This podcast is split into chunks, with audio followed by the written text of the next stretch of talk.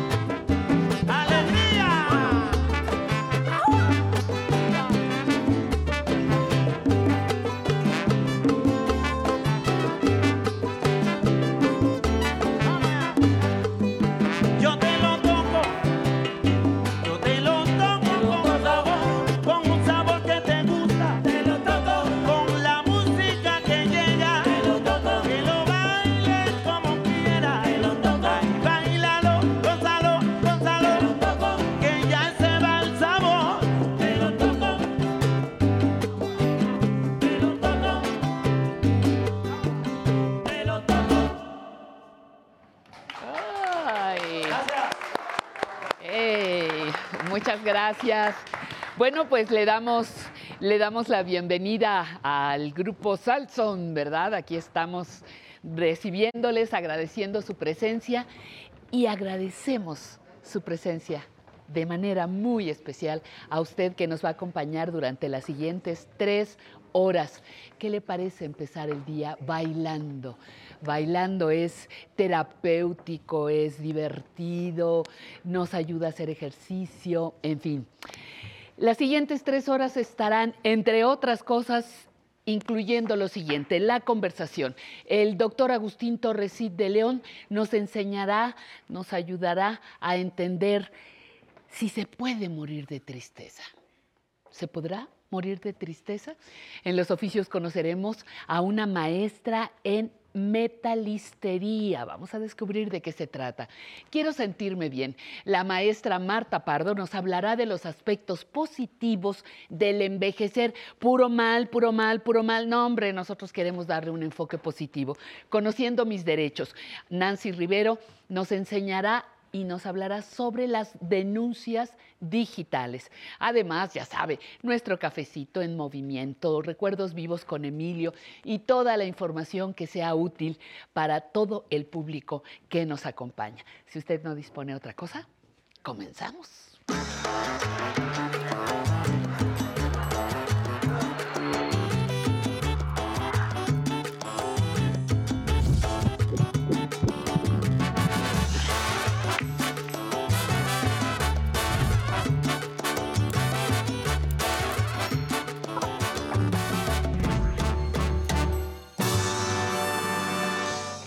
La tristeza es un sentimiento como cualquier otro. Sin embargo, se asocia con razón o sin ella con algunos padecimientos. Aquí nos interesa su salud mental, aquí en Aprender a Envejecer nos interesa su salud mental. Así que hoy nos hicimos una pregunta muy seria. ¿Se puede morir de tristeza? Acompáñenos, este es el tema de nuestra conversación.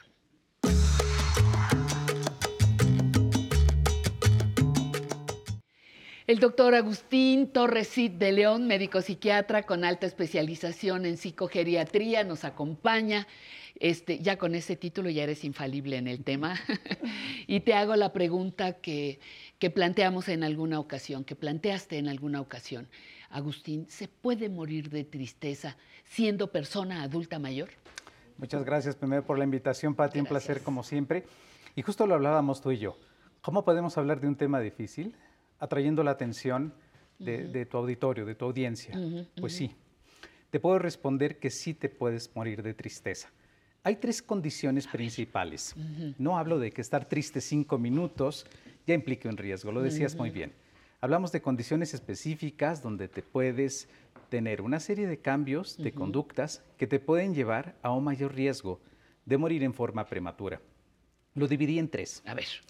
La primera, cuando tenemos tristeza, acostumbramos buscar maneras de aliviarla. Las personas mayores pueden encontrar, con el afán de encontrar alivio, pero no de una tristeza que dura cinco minutos. Pati, hablo de tristeza que sin que necesariamente sea una depresión, les dura semanas, meses o incluso años. Años. Y esto va para los hijos, para los familiares, para las personas que están cercanas. Deben de estar atentos a que si llegan a observar tristeza en una persona mayor arriba de dos semanas, pongan mucha atención. No es la tristeza a la cual nos vamos a referir hoy, normal en el envejecimiento. Esta es una de las principales. Ah, luego la segunda. La segunda está relacionada con tener un episodio depresivo. La depresión se acompaña de una tristeza honda y profunda, Patti. Cuando aparece la tristeza en la depresión, incrementa el riesgo de morir prematuramente por algunas circunstancias. La primera, las personas con depresión pierden interés y gusto por la vida. No es algo que quiera, no es algo a voluntad. ¿Y a qué me refiero? Pueden perder gusto por seguir viviendo incluso, pero no solamente ese punto que me referiré al final. Las personas con depresión y con una gran tristeza tienden a comer menos. Comer menos resulta una baja de apetito. Oh, sí. La baja de apetito, una baja de peso en consecuencia se vulnera el sistema inmunológico. El sistema inmunológico, el mm. músculo se pierde, Pati. Y esta es una de las antesalas de las principales complicaciones por las cuales, debido a la profunda tristeza, puedes desarrollar complicaciones físicas como más frecuencia de caídas, ¿Sí? pérdida de masa muscular, que te puede llevar a algo que se llama fragilidad. Exactamente. La fragilidad está asociada a este largo periodo de tristeza. Completamente. Recordemos que las personas con depresión mismo paquete. Viene en el mismo. Y yo te diría mm. que una lleva a la otra y la otra la alimenta. Es como un ciclo que se da de manera permanente, porque quien tiene depresión, aparte de los cambios físicos que tiene, la baja de alimentación genera una disminución de proteínas, Patti. Y las proteínas son fundamentales para mantener la estabilidad y el equilibrio. Esto que nos conduce a mayor riesgo de caídas, fracturas, antesala de un sinnúmero de problemas. Y es cierto, las sustancias que se afectan en la depresión generan procesos inflamatorios dentro del organismo, Patti. Esto favorece estas complicaciones. Y, me quedo pensando en algo y quiero insistir en ello. Se asocia la tristeza con la vejez. Se hace casi sinónimo. Así como te dicen, vejez igual a enfermedad, es tristeza igual a vejez o vejez igual a tristeza. Tú como especialista en salud mental, ¿qué podrías decir? No nos vamos a cansar de decirlo. No hay una asociación entre tristeza y vejez.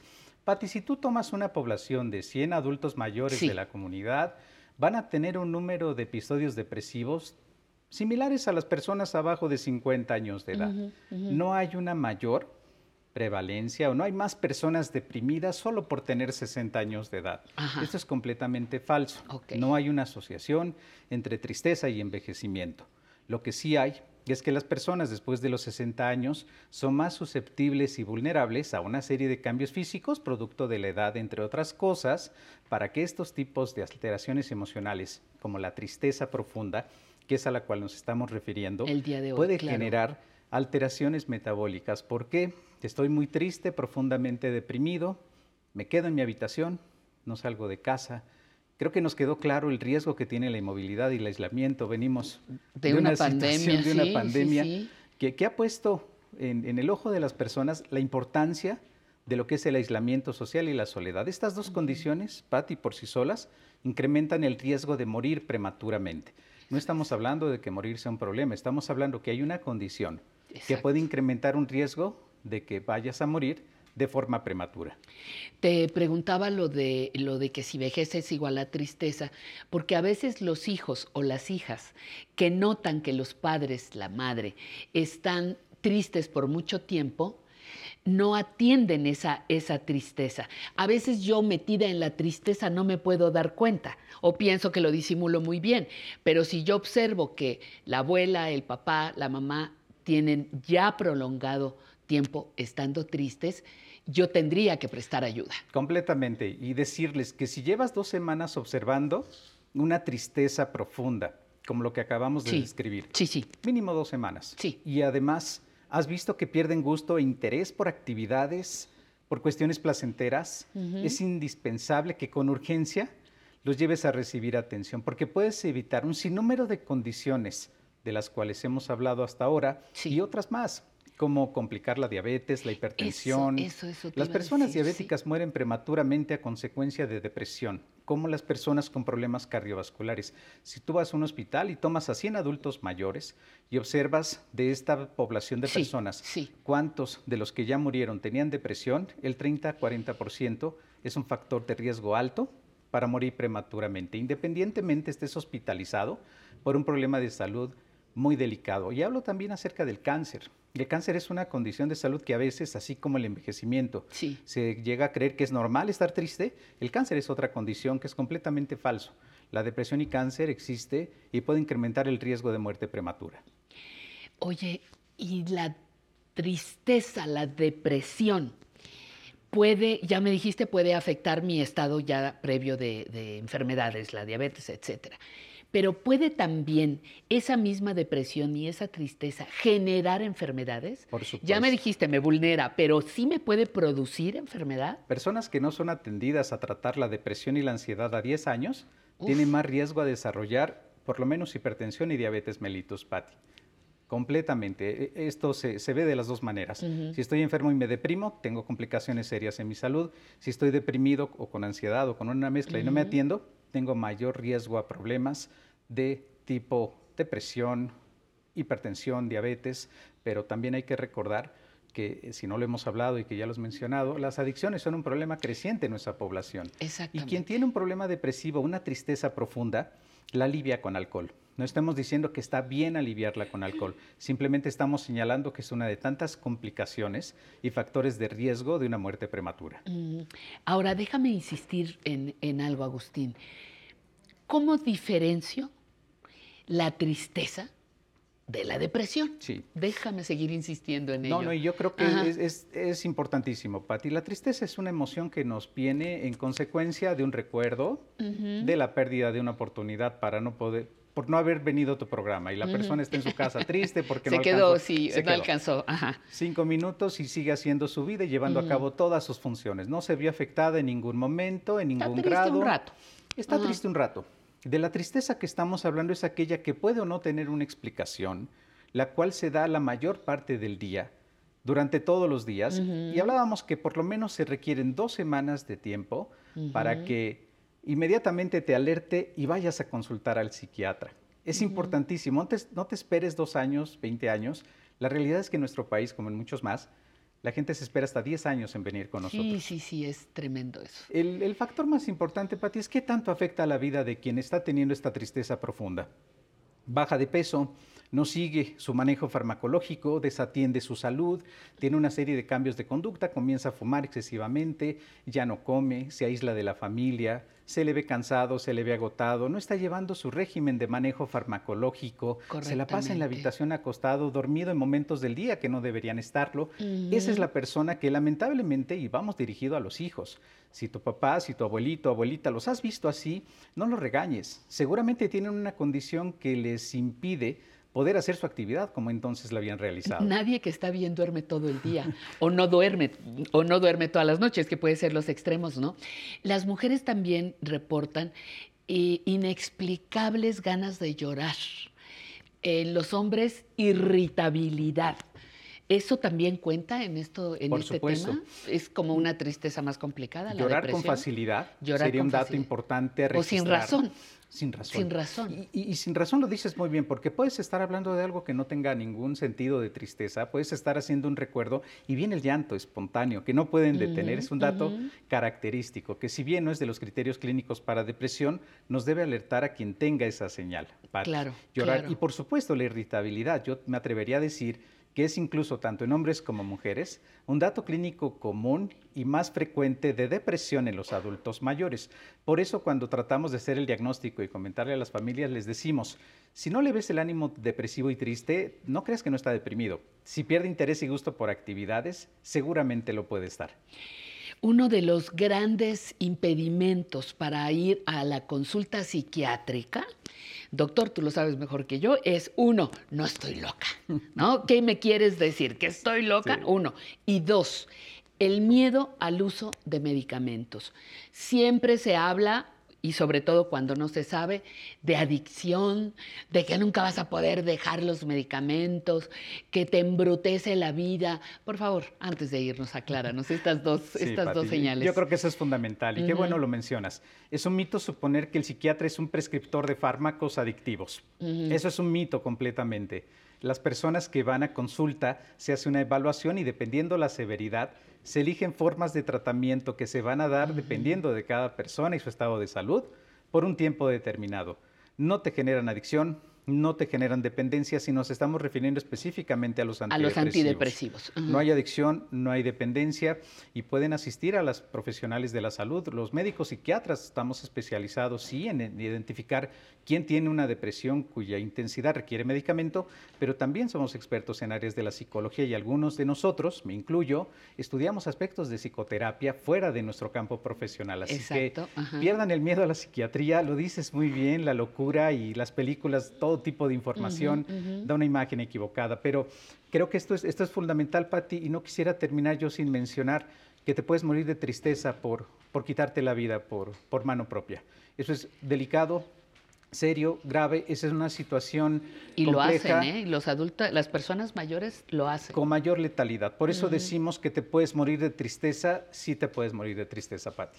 Oye, y una cosa que, yo no quiero tampoco que se me escape, es que hablas tú de eh, haberte preparado en psicoterapia, haber este, estudiado psiquiatría, pero también tienes una parte especializada en psicogeriatría, es decir, estás especializado en atender la salud mental de las personas mayores. Lo explicaste maravillosamente, eh, esa es mi área, eh, eso, es, eso es muy importante porque eh, necesitamos también especialización para esta etapa de la vida. Hay poquitos geriatras, todavía nos hacen falta algunos, este, pero psicogeriatras mucho menos. Mucho menos, pero sí, lo dices muy bien. La, la cuestión es que sepamos que hay áreas de la especialidad que se dedican en entender y atender la complejidad que significa una depresión en un adulto mayor o cualquier problema de conducta, Patti. Claro, y, la, depresión, si yo me tardo 10 años, estoy em, deteriorando mi calidad de vida. Claro, porque no estamos hablando... Porque soy profundamente infeliz. Eh, no solamente tu cuerpo tiene una serie de cambios, eres más vulnerable a infecciones, a problemas metabólicos, a un sinnúmero de complicaciones, aparte de las que ya mencionamos, que la gente no se tarde. Y si la persona que lo está padeciendo no se da cuenta, creo que la información, y pretendemos, y siempre lo has hecho muy bien, de manera maravillosa, Patti, que el resto de la familia sí lo haga.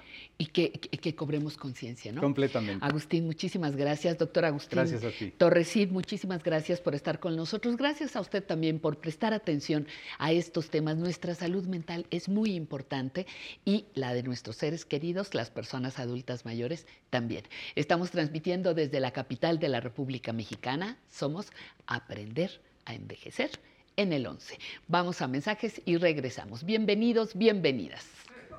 Thank you.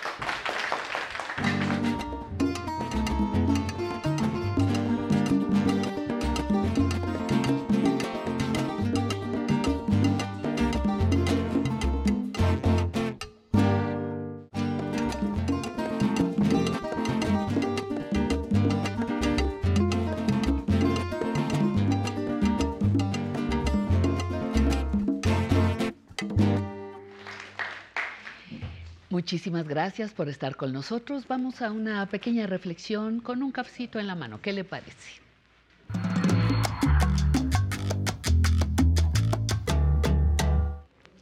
Ay, el edadismo. Oh, el edadismo es una forma de discriminación por edad y afecta directamente a las personas mayores. El edadismo se manifiesta de manera clara en el lenguaje cotidiano, en donde nuestras ideas se ven proyectadas en expresiones como, se ve bien, ¿eh? A pesar de su edad. Oye, si, si te pintaras el pelo, te verías más joven. Ay, es de mal gusto que te pregunten tu edad. Y muchas más de estas eh, expresiones van hablándonos justamente del edadismo a través del lenguaje. Y justamente a través del lenguaje manifestamos las ideas que tenemos sobre la vejez. El término se usa desde 1969, cuando el psiquiatra norteamericano Robert Butler lo acuñó precisamente para identificar las expresiones, conductas y acciones discriminatorias contra las personas adultas mayores precisamente debido a los años vividos. ¿Se fija? Tengo muchos años, he vivido, he podido superar tantas cosas y soy discriminada por ello. En México tenemos otra palabra más específica, se llama viejismo. Es exactamente lo mismo la discriminación.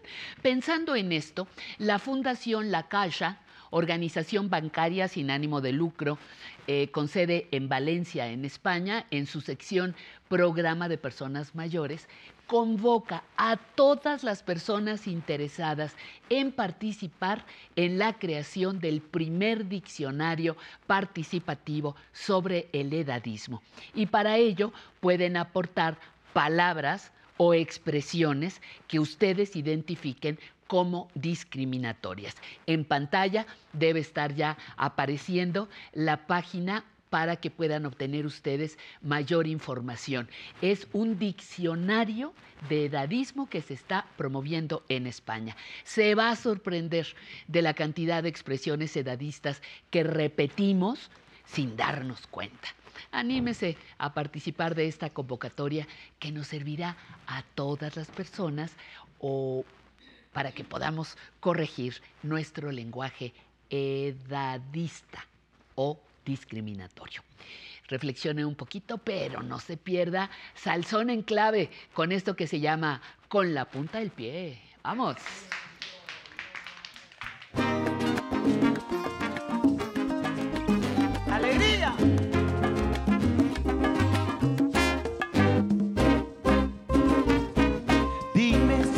tiempo para la rumba, pues traigo aquí un cantar para el bebé.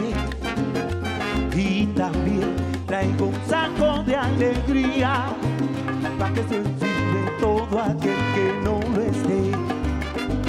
Que suena el quinto, clave, timbal con la tumbadora, pues tengo ganas de cantar y echar un pie.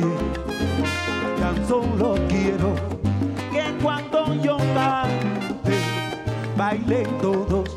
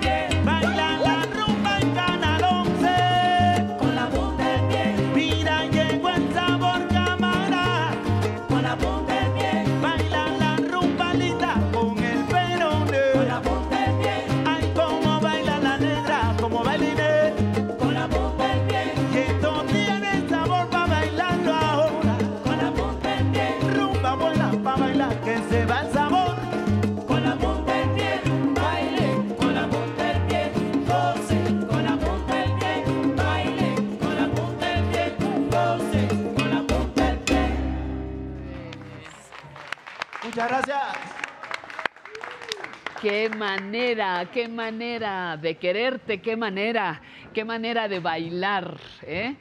Yo espero que usted también esté echando ahí en casa unos pasitos, pasito para acá, pasito para allá, para que entre en calor en esta mañanita fresca en la Ciudad de México. Saludos a todas las ciudades, grandes, pequeñas, que están recibiendo nuestra señal. Les invito con mucho gusto a conocer la nostalgia del once.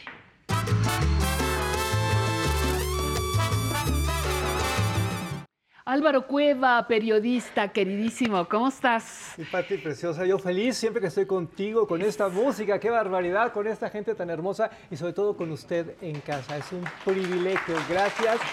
Y hoy, hoy el objetivo es que usted sea muy feliz. Le traigo un programón. Un programón, de oro. un programón. Pero además, acerque las palomitas, el refresco, consiéntase, porque vamos con la crema innata del mundo del espectáculo, ¿solo qué? A través de la visión de El 11. ¿Usted se acordaba de madera de actor? Cose.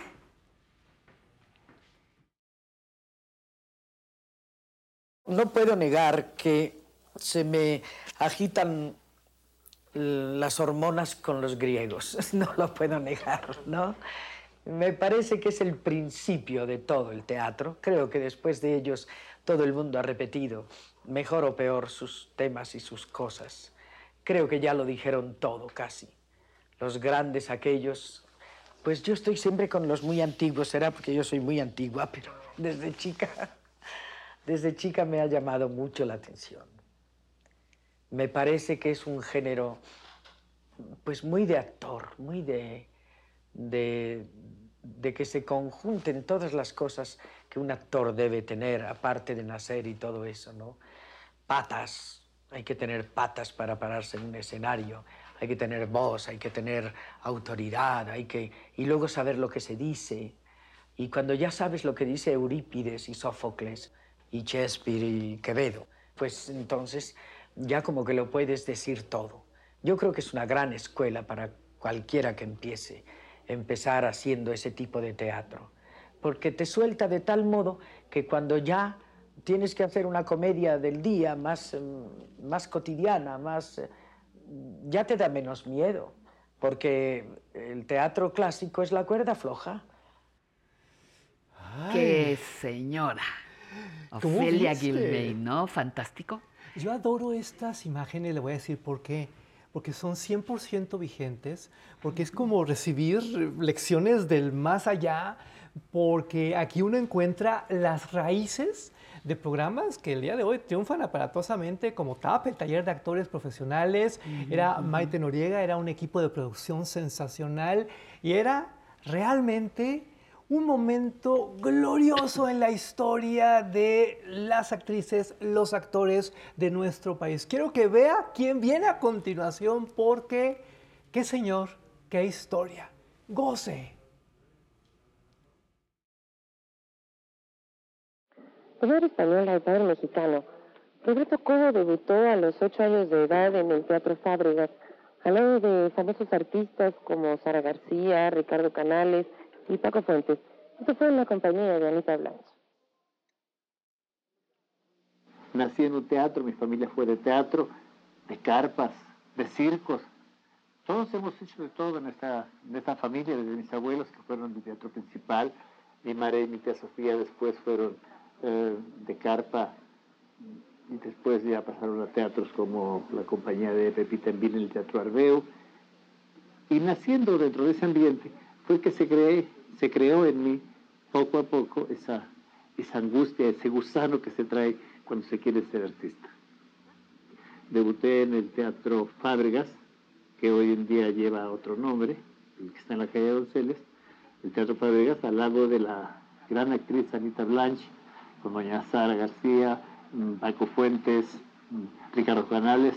Y como en esta vida todo ha sido una mera casualidad en mi carrera artística. Una mera casualidad es tener ganas de ser artista Qué honor. ¡Uy, qué personaje! Qué privilegio, qué pero- personaje. Ubiquémonos, por favor, en el monumento de actor que acabamos de ver. Desde Los Olvidados, la obra maestra. El Jaibo. Sí. El Jaibo de Los Olvidados. El lugar sin límites del maestro Ripstein. La bueno, dulces ajá. compañías. Este hombre rompió esquemas, hizo historia, conmovió a las multitudes, se atrevió a hacer cosas que en su momento eran prohibidas. Y aquí estuvo, en el 11, en madera de actor, compartiendo sus recuerdos familiares, su historia, su visión. Ahora, cambiemos de asunto y por favor quiero que escuche con mucha atención lo que le van a decir, porque sí, va a recibir una lección. Mire. El artista sí tiene un sexto sentido. No estoy hablando ya solamente del actor. Vamos a, irnos con el músico. El músico sabe dónde poner el crescendo, cómo ir disminuyendo, cómo llegar a la, a la pausa, cómo hacer toda esa mez- mezcla de, de sentimientos para poder llegar al alma humana. Con el actor ocurre lo mismo, el actor nace. Ahora, si aparte de que nace ese actor, tú lo ayudas, le das la mano, como antiguamente eh, se hacían en las compañías, por eso se llamaba compañía, y aprendías de meritorio de la primera actriz, de los primeros actores con quienes trabajabas. Hacías tus méritos primero, llegando y diciendo la cena está servida, por decir algo. Y después llegabas a, hacer los papeles más importantes. Pero hoy en día tenemos escuelas. Entonces en esas escuelas enseñamos, ponemos fragmentos de obra uno tras otro, tras otro, para que vayan adquiriendo soltura. Y aparte de enseñarles la historia del teatro, la formación del actor, que es muy importante. ¿Qué piensas? Ay, no, pues yo encantada y además eh, te, te evocaba algunas este, escenas de, de películas, pero algo que me gusta muchísimo es que los actores, de verdad actores, hacen teatro, hacen cine, hacen televisión y mantienen una pues un talento para esas tres eh, actividades tan disímbolas entre sí. Exigen cosas diferentes. ¿Y qué cine, qué teatro, qué ¿Y qué televisión? cine, qué teatro? Cuando se transmitió esto, doña Carmen acababa de estar en Cuna de Lobos, que fue como el mega cañonazazasa allá en el 87.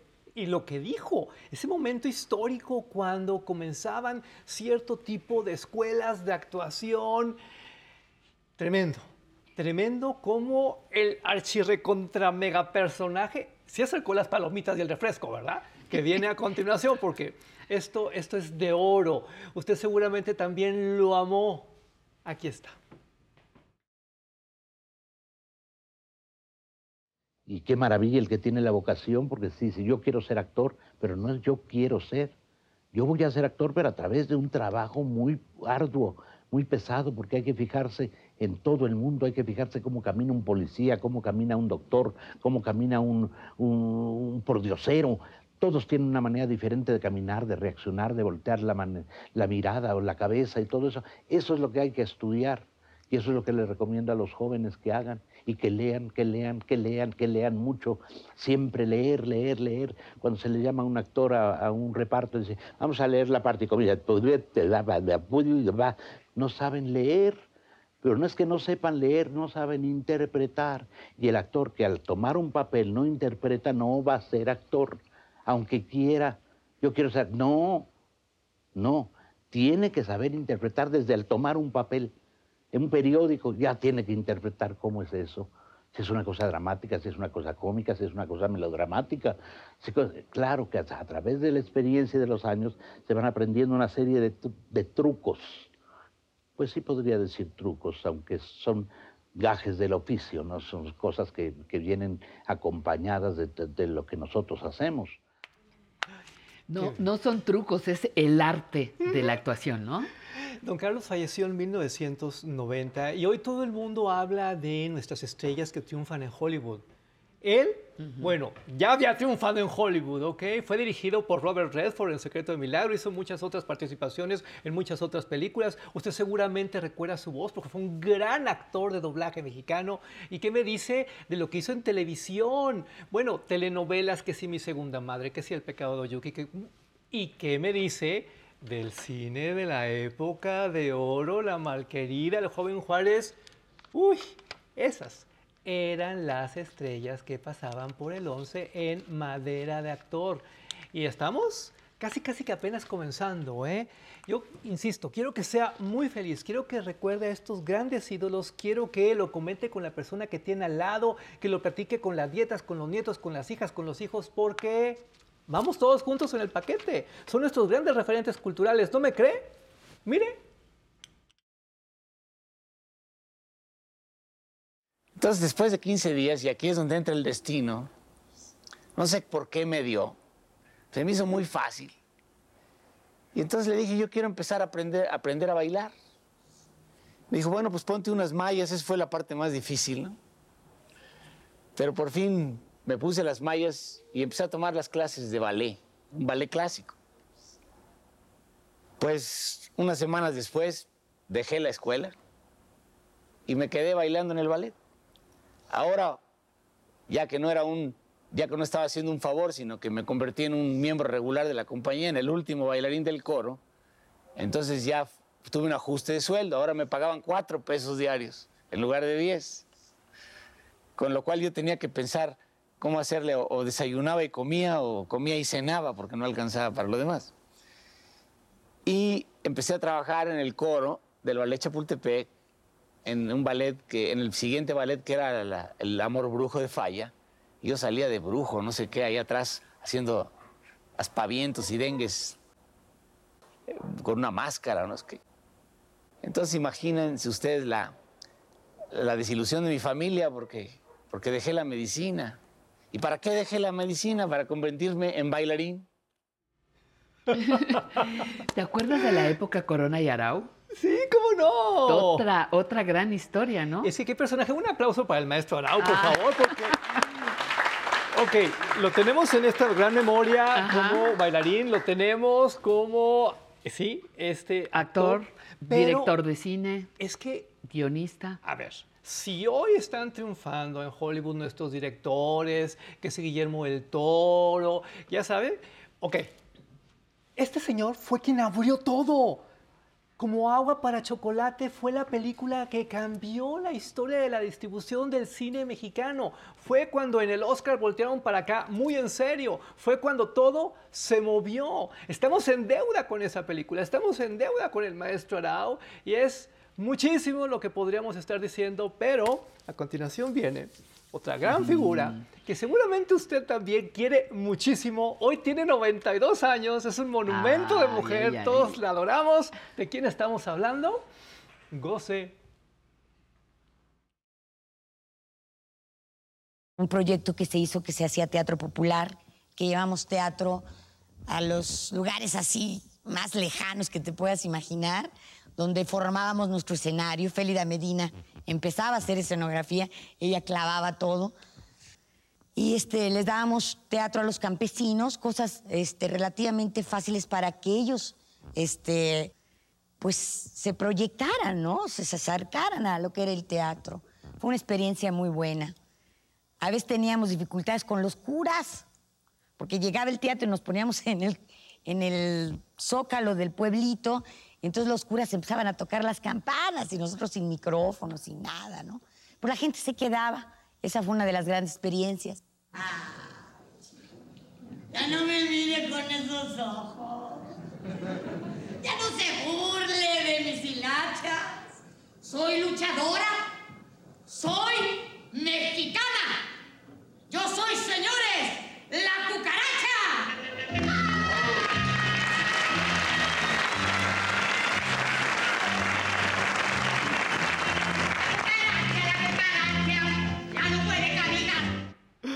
Ay, ¿No la adoras? Qué bárbaros, qué bárbaro. Es que de veras, sí, vamos a aplaudirle, le mandamos un beso muy cariñoso allá a toda su familia.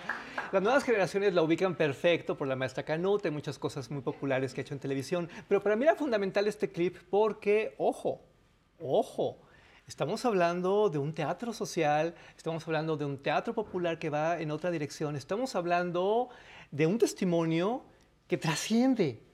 Estos eran los programas del 11. Estos son los programas del 11. No estamos jugando a hacer televisión, estamos haciendo historia. Y para mí, Pati, es un privilegio estar contigo. Gracias por esto. Gracias, muy, muy, muy agradecidas nosotros también de, de que nos traigas estos recordatorios a, nuestra, a nuestros ojos.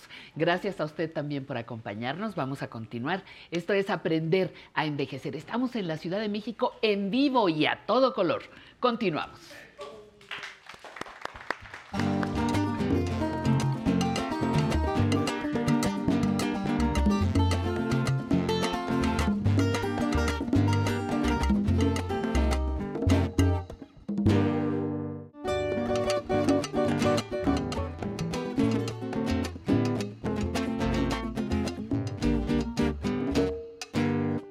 Pues aquí estamos, decíamos, en la Ciudad de México, en vivo y a todo color, la música en vivo, los bailarines invitados en vivo, nosotros, todo el staff, estamos aquí con muchísimo gusto para acompañarle. Muchísimas gracias por estar con nosotros y por hacernos llegar sus mensajes a través de nuestras redes. Guadalupe Gómez Marín manda saludos a todo el equipo, dice que el programa le ayuda a seguir aprendiendo. Georgina Ambia Sánchez también nos manda información, nos manda saludos desde Toluca. Dice, gracias por hacernos eh, la vida más alegre a las personas, a las personas mayores. Nosotros le damos un empujoncito. Nomás así un ratito para entrar en ambiente, el resto corre por su cuenta. Y acuérdese, la tristeza mata. Eh, Chatia García nos manda saludos desde Guatemala. Le manda Patineta Martínez un saludo al doctor Torresí. Dice es un excelente especialista, me consta. Nos da muchísimo gusto. Socorro Vizcarra desde Durango, Durango. Excelente programa, nos dice Rosy Flores desde Azcapotzalco. Katia Cabal, Cabalza, Leticia Calónico desde Teotihuacán. María Figueroa desde Playa del Carmen, allá en el Caribe mexicano. Marta Guadalupe Arenas, muy buen día, excelente, excelente día. Gracias, Lucy García, y gracias a usted por entrar en contacto con nosotros a través de nuestras redes. Ya sabe, estamos en todas las redes y también estamos aquí en vivo en el estudio con Pamela Montes de Oca. Adelante, Pamela. Pati, pues llegamos a mitad del año 2022 y seguimos celebrando la vida aquí en Aprender a Envejecer. Además de que nos acompaña un grupo nuevo, ellos son Salsón en Clave, que traen ritmo para que ustedes también lo disfruten en casa. Y es momento de que les presente al público que nos acompaña el día de hoy. Tenemos a Mario Martínez que les quiere compartir una recomendación de qué hacer cuando ya se pensionan. Él tuvo una gran experiencia, pero mejor vamos a escucharlo. A ver, Mario, cuéntanos qué pasó cuando te pensionaste. Los primeros meses que me pensioné, me, enfermé muy feo. Por no estar, mm, yo estaba activo y en esos tres meses no hice nada. Y la verdad busqué otro, una opción y cuál fue buscar un salón de baile. Ahí fue donde me reanimé, me rejuvenecí y la verdad estoy muy agradecido. Y máximo estar en estos momentos con ustedes. Bellísimo programa, señorita Patti. Y la verdad el equipo de producción, un equipazo, equipazo, excelente equipazo. por estar aquí con Muchísimas nosotros. gracias, Mario. Muchas gracias por tu saludo a todos el equipo de producción. Bien, y miren, de este lado Rubén Rivas se vino a festejar sus 66 años de edad aquí en Aprender a Envejecer. O sea que es su cumpleaños. Muchas gracias. Muchas gracias. Y este, Pero ¿cómo te ha ido en estos 66 años? eh, como todos, subidas y bajadas, pero pues gracias a Dios hemos salido por el fútbol americano y el baile. El baile te da mucha energía y te cambia tu vida. Muy bien, o sea que tú recomiendas bailar. Claro, no dejen de bailar. Los que puedan, acérquense a los salones de baile o donde dan clases y aprendan. O vengan aquí al programa a bailar los domingos. Recuerden que nos pueden escribir a público arroba aprenderenvejecer.tv y con muchísimo gusto aquí los esperamos. Pati, pues continuamos contigo. Gracias, Pamela. Gracias por estar con nosotros. A usted también gracias por acompañarnos. ¿Y qué le parece el momento de hablar de muchas ideas para mejorar nuestra salud?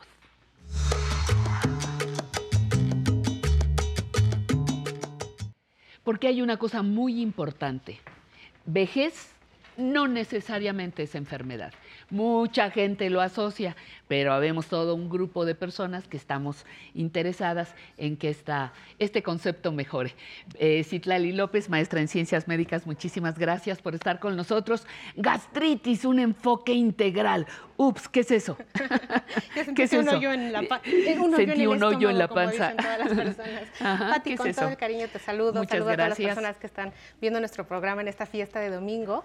Y pues bien, vamos a hablar de gastritis, Sí. que es un tema pues de gran relevancia y además súper común en la población. Sí. Pues yo no he conocido absolutamente a nadie, ni siquiera en mi propia experiencia, que soy muy saludable, de un día que digas que no tienes gastritis. Que a esto nosotros le decimos, ese es el síntoma, que se caracteriza por esto del ardor, a veces la gente le dice un vacío, es una gran cantidad de manifestaciones, pero ¿qué crees? Que para esto entrevistamos a un especialista que nos va a decir cuáles son los tips que tenemos que ver eh, en cuanto a la gastritis. Para identificarla. Para identificarla y después vamos a hablar de ese enfoque integral que dices. Muy bien, vamos a ver de qué se trata. Adelante. Y para seguir mejorando nuestra salud, nos acompaña el día de hoy el doctor Jesús Iván Hernán Solís. El doctor es especialista en gastroenterología, nos visita del Hospital General Manuel Gea González para hablar de un tema importante, seguro a usted le interesa, gastritis. Bienvenido, doctor. Gracias, Itlali. Gracias por la invitación. Y estábamos platicando sobre gastritis, pero me decías, hay un término distinto, ¿no los cuentas? Así es. Eh, es bien común que tanto médicos como pacientes no nos pongamos de acuerdo en la terminología. Pero bueno, explicándoles brevemente eh, qué es la dispepsia. La dispepsia se traduce, no es otra cosa más que la gastritis o el comer y nos llenamos rápido o inclusive llegamos a comer cualquier cosa que hayamos comido y nos sentimos como si nos hubiésemos comido tres platos. Eso es la dispepsia que eh, se traduce en gastritis. ¿Y esta sensación de que me arde y que se me regresan los alimentos tiene que ver? Sí, hay- está asociado con el incremento de ácido gástrico dentro de nuestro estómago y así regresarse al esófago. Común, nuestro término en, el, en, el- en la popularidad mexicana es gastritis. El- la gastritis. Platiquemos de causas por las cuales las personas pueden tener gastritis. Claro, es bien importante que la persona sepa qué le está ocasionando la gastritis. Hay, de, dentro de las principales causas, para empezar, la primera es la infección por Helicobacter pylori, que el consenso mexicano de Helicobacter pylori nos comentan que 7 de cada 10 adultos que andan en la calle caminando y que somos activos y que trabajamos aquí y allá y comemos aquí y allá, estamos colonizados por esa bacteria. Y esa bacteria puede ser la causante de nuestra gastritis. ¿Y la busco?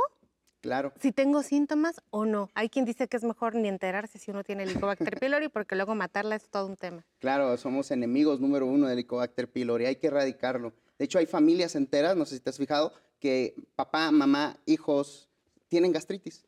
Y el Helicobacter pylori puede ser la causa. Entonces, hay que investigar esa dispepsia. Una de las causas de gastritis es Helicobacter pylori. ¿Cómo, me- cómo sé de manera rápida si yo tengo Helicobacter pylori? ¿Aplican estas pruebas rápidas eh, de aliento o en materia fecal o cómo? Sí, es bien importante saber que el Helicobacter se puede diagnosticar por endoscopía o sin endoscopía también. Eh, sin endoscopía sería una prueba del aliento o antígeno en heces.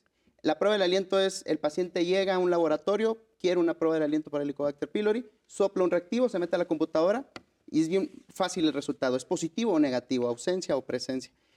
El otro estudio, el antígeno en heces, igual. Se, muestra una, se lleva una muestra de popo y se mete a investigar y nos dice si es positivo o negativo. Pero esas son las opciones que tenemos para saber. Helicobacter pylori, ¿cuál es otra causa? Bien, hay pacientes, eh, bueno, se dice que no hay enfermedades sino enfermos. Hay pacientes que tienen Helicobacter pylori que toman alcohol. Tomar alcohol es otra causa de gastritis. El fumar es otra causa de gastritis. Eh, enfermedades biliares. Eh, no descartar del todo la vesícula que pueda ser la causante del ardor o el dolor en la boca del estómago. Entonces, por eso no hay que eh, echarlo al saco roto y tratarlo simplemente con un medicamento. Hay que investigarlo, hay que acercarse con un profesional de la salud. Sí, siempre decimos, pues me, se, se me, se me arde la boca del estómago y me, to- me tomo meprazol o geles o cualquier otra cosa. Otra de las causas principales de gastritis, ¿cuál sería? Sí, eh, en nuestros pacientes eh, de la tercera edad tenemos la polifarmacia. Son pacientes que desafortunadamente pues toman medicamentos antihipertensivos, antidiabéticos, eh, antiinflamatorios, eh, analgésicos. Todo eso va repercutiendo dentro del estómago y producir molestias de gastritis. Otra de las eh, causas, y es una causa bien descrita, es la gastritis o la dispepsia de origen funcional. Eh, el origen funcional es a todo aquel padecimiento que se relaciona a estados de estrés, ansiedad o depresión.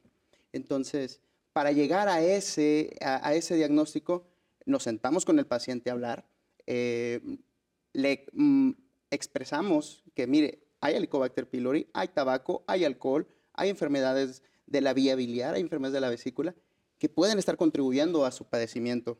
Y por último, puede ser una enfermedad funcional que se relacione a su estado de estrés, ansiedad o depresión. Híjole, qué interesante darnos cuenta cada vez más que nuestros estados de ánimo sí tienen una relación importante demostrada por la ciencia, lo que dicen los estudios, eh, con relación a cómo se manifiesta o se expresa una enfermedad, un síntoma, en este caso el día de hoy gastritis. Y pues muchísimas gracias porque hemos aprendido pues estas principales causas que usted en casa debe de estar analizando para saber si tiene gastritis asociada a cualquiera de las condiciones que le comentó el doctor o bien ya es momento de visitar a su médico, a su gastroenterólogo. Gracias, doctor. Gracias, Y vamos al estudio, Pati, seguimos platicando. Pues sigamos platicando. Pati, fíjate que de Sí. algo que quiero resaltar mucho de lo Sí. que el doctor nos ha mencionado en la cápsula es que dijo algo súper interesante. Hay familias enteras que toda la familia tiene gastritis. Sí. Y uno dice, bueno, ¿por qué? Pues hay dos consideraciones importantes. Sí. Una, la alimentación, que toda nuestra familia pues comemos lo mismo y eso es indispensable en cualquier enfermedad y más en esta que pues, es, eh, en, es- en gastritis. Y otra cosa que es muy importante tomar en cuenta es que la microbiota se comparte con toda nuestra familia. O sea, hay estudios que dicen que incluso podemos compartir la microbiota de las bacterias. Si usted no ha estado pendiente de eh, la- las microbiotas de las mascotas, perdón, em, nosotros eh, convivimos en el ecosistema nuestro, el de nuestro sí, cuerpo, sí, sí. con todas las otras personas con las que habitamos. Entonces se dice que nuestra microbiota es muy similar entre las personas que está en común, de tal forma que esa microbiota, ustedes saben ya, ya les hemos explicado y si no, se encarga de moderar nuestro comportamiento, nuestra forma de reaccionar, nuestras emociones, nuestra impulsividad, etcétera, etcétera. Pero también ese equilibrio tan importante que es el equilibrio entre el ácido y lo básico del cuerpo, ese tal pH que dicen desde hace mucho, desde hace mucho tiempo, Patti. Y en ese sentido, pues me gustaría decirles que pues una manera integral de Ujú. poder ayudarse en el tema de la gastritis, tomando en consideración todas las cosas que nos dijo el doctor que son causas de gastritis, tomemos en cuenta que las emociones, que lo que estamos comiendo, que lo que estamos viviendo, que lo que estamos haciendo en nuestra casa, por supuesto que va a determinar qué tipo de enfermedad tendremos. En este caso estamos hablando de gastritis, Patti. Sí. Eh, Oye, pero no me queda claro algo, Citlali. ¿Cómo es que los, las mismas personas que vivimos, la familia completa, piensa en un cuatro personas, cinco, compartimos el mismo padecimiento?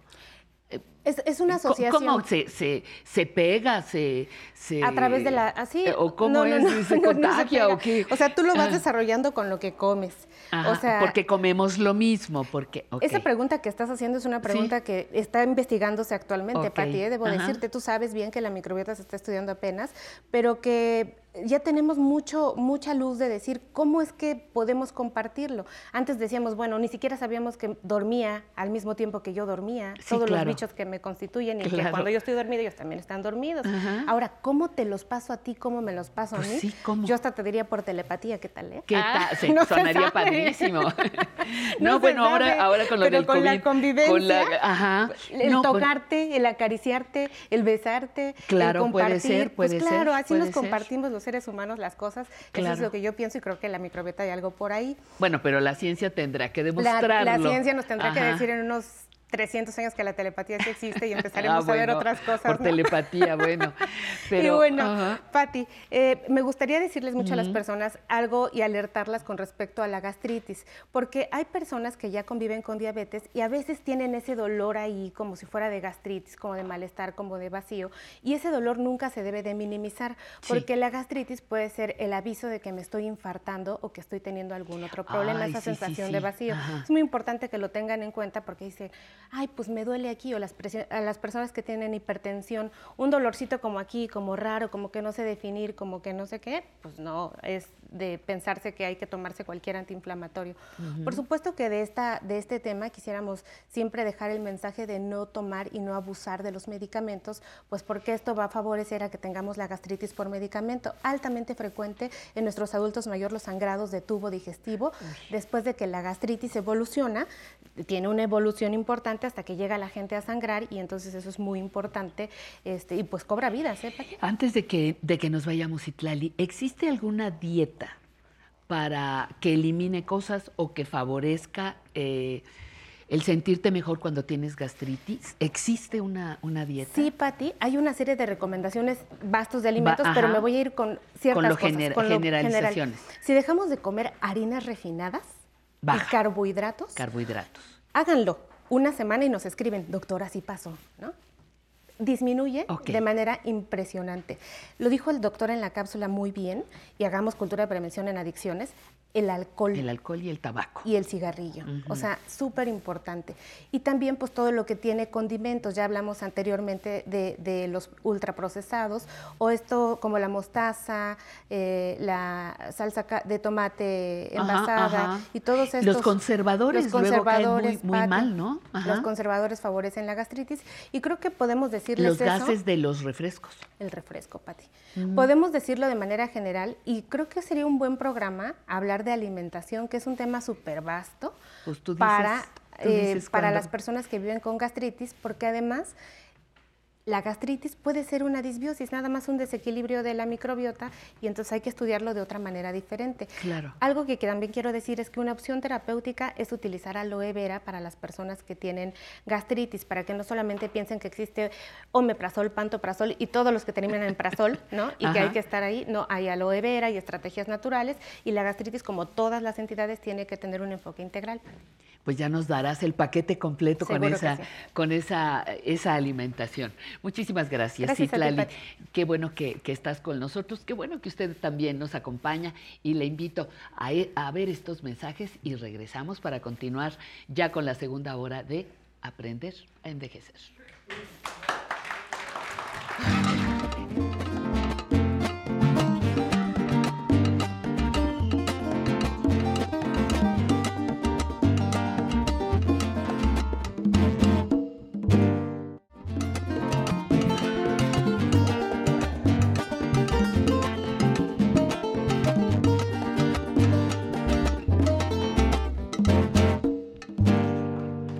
Ya vamos a la segunda hora de nuestro programa, de nuestra revista dominical, la primera dedicada a las personas adultas mayores. Oficios, nuestra sección, una de nuestras secciones favoritas, maestría en metalistería. ¿Qué es eso? Lo vamos a descubrir juntas. En zona tecnológica, Spotlight en iPhone.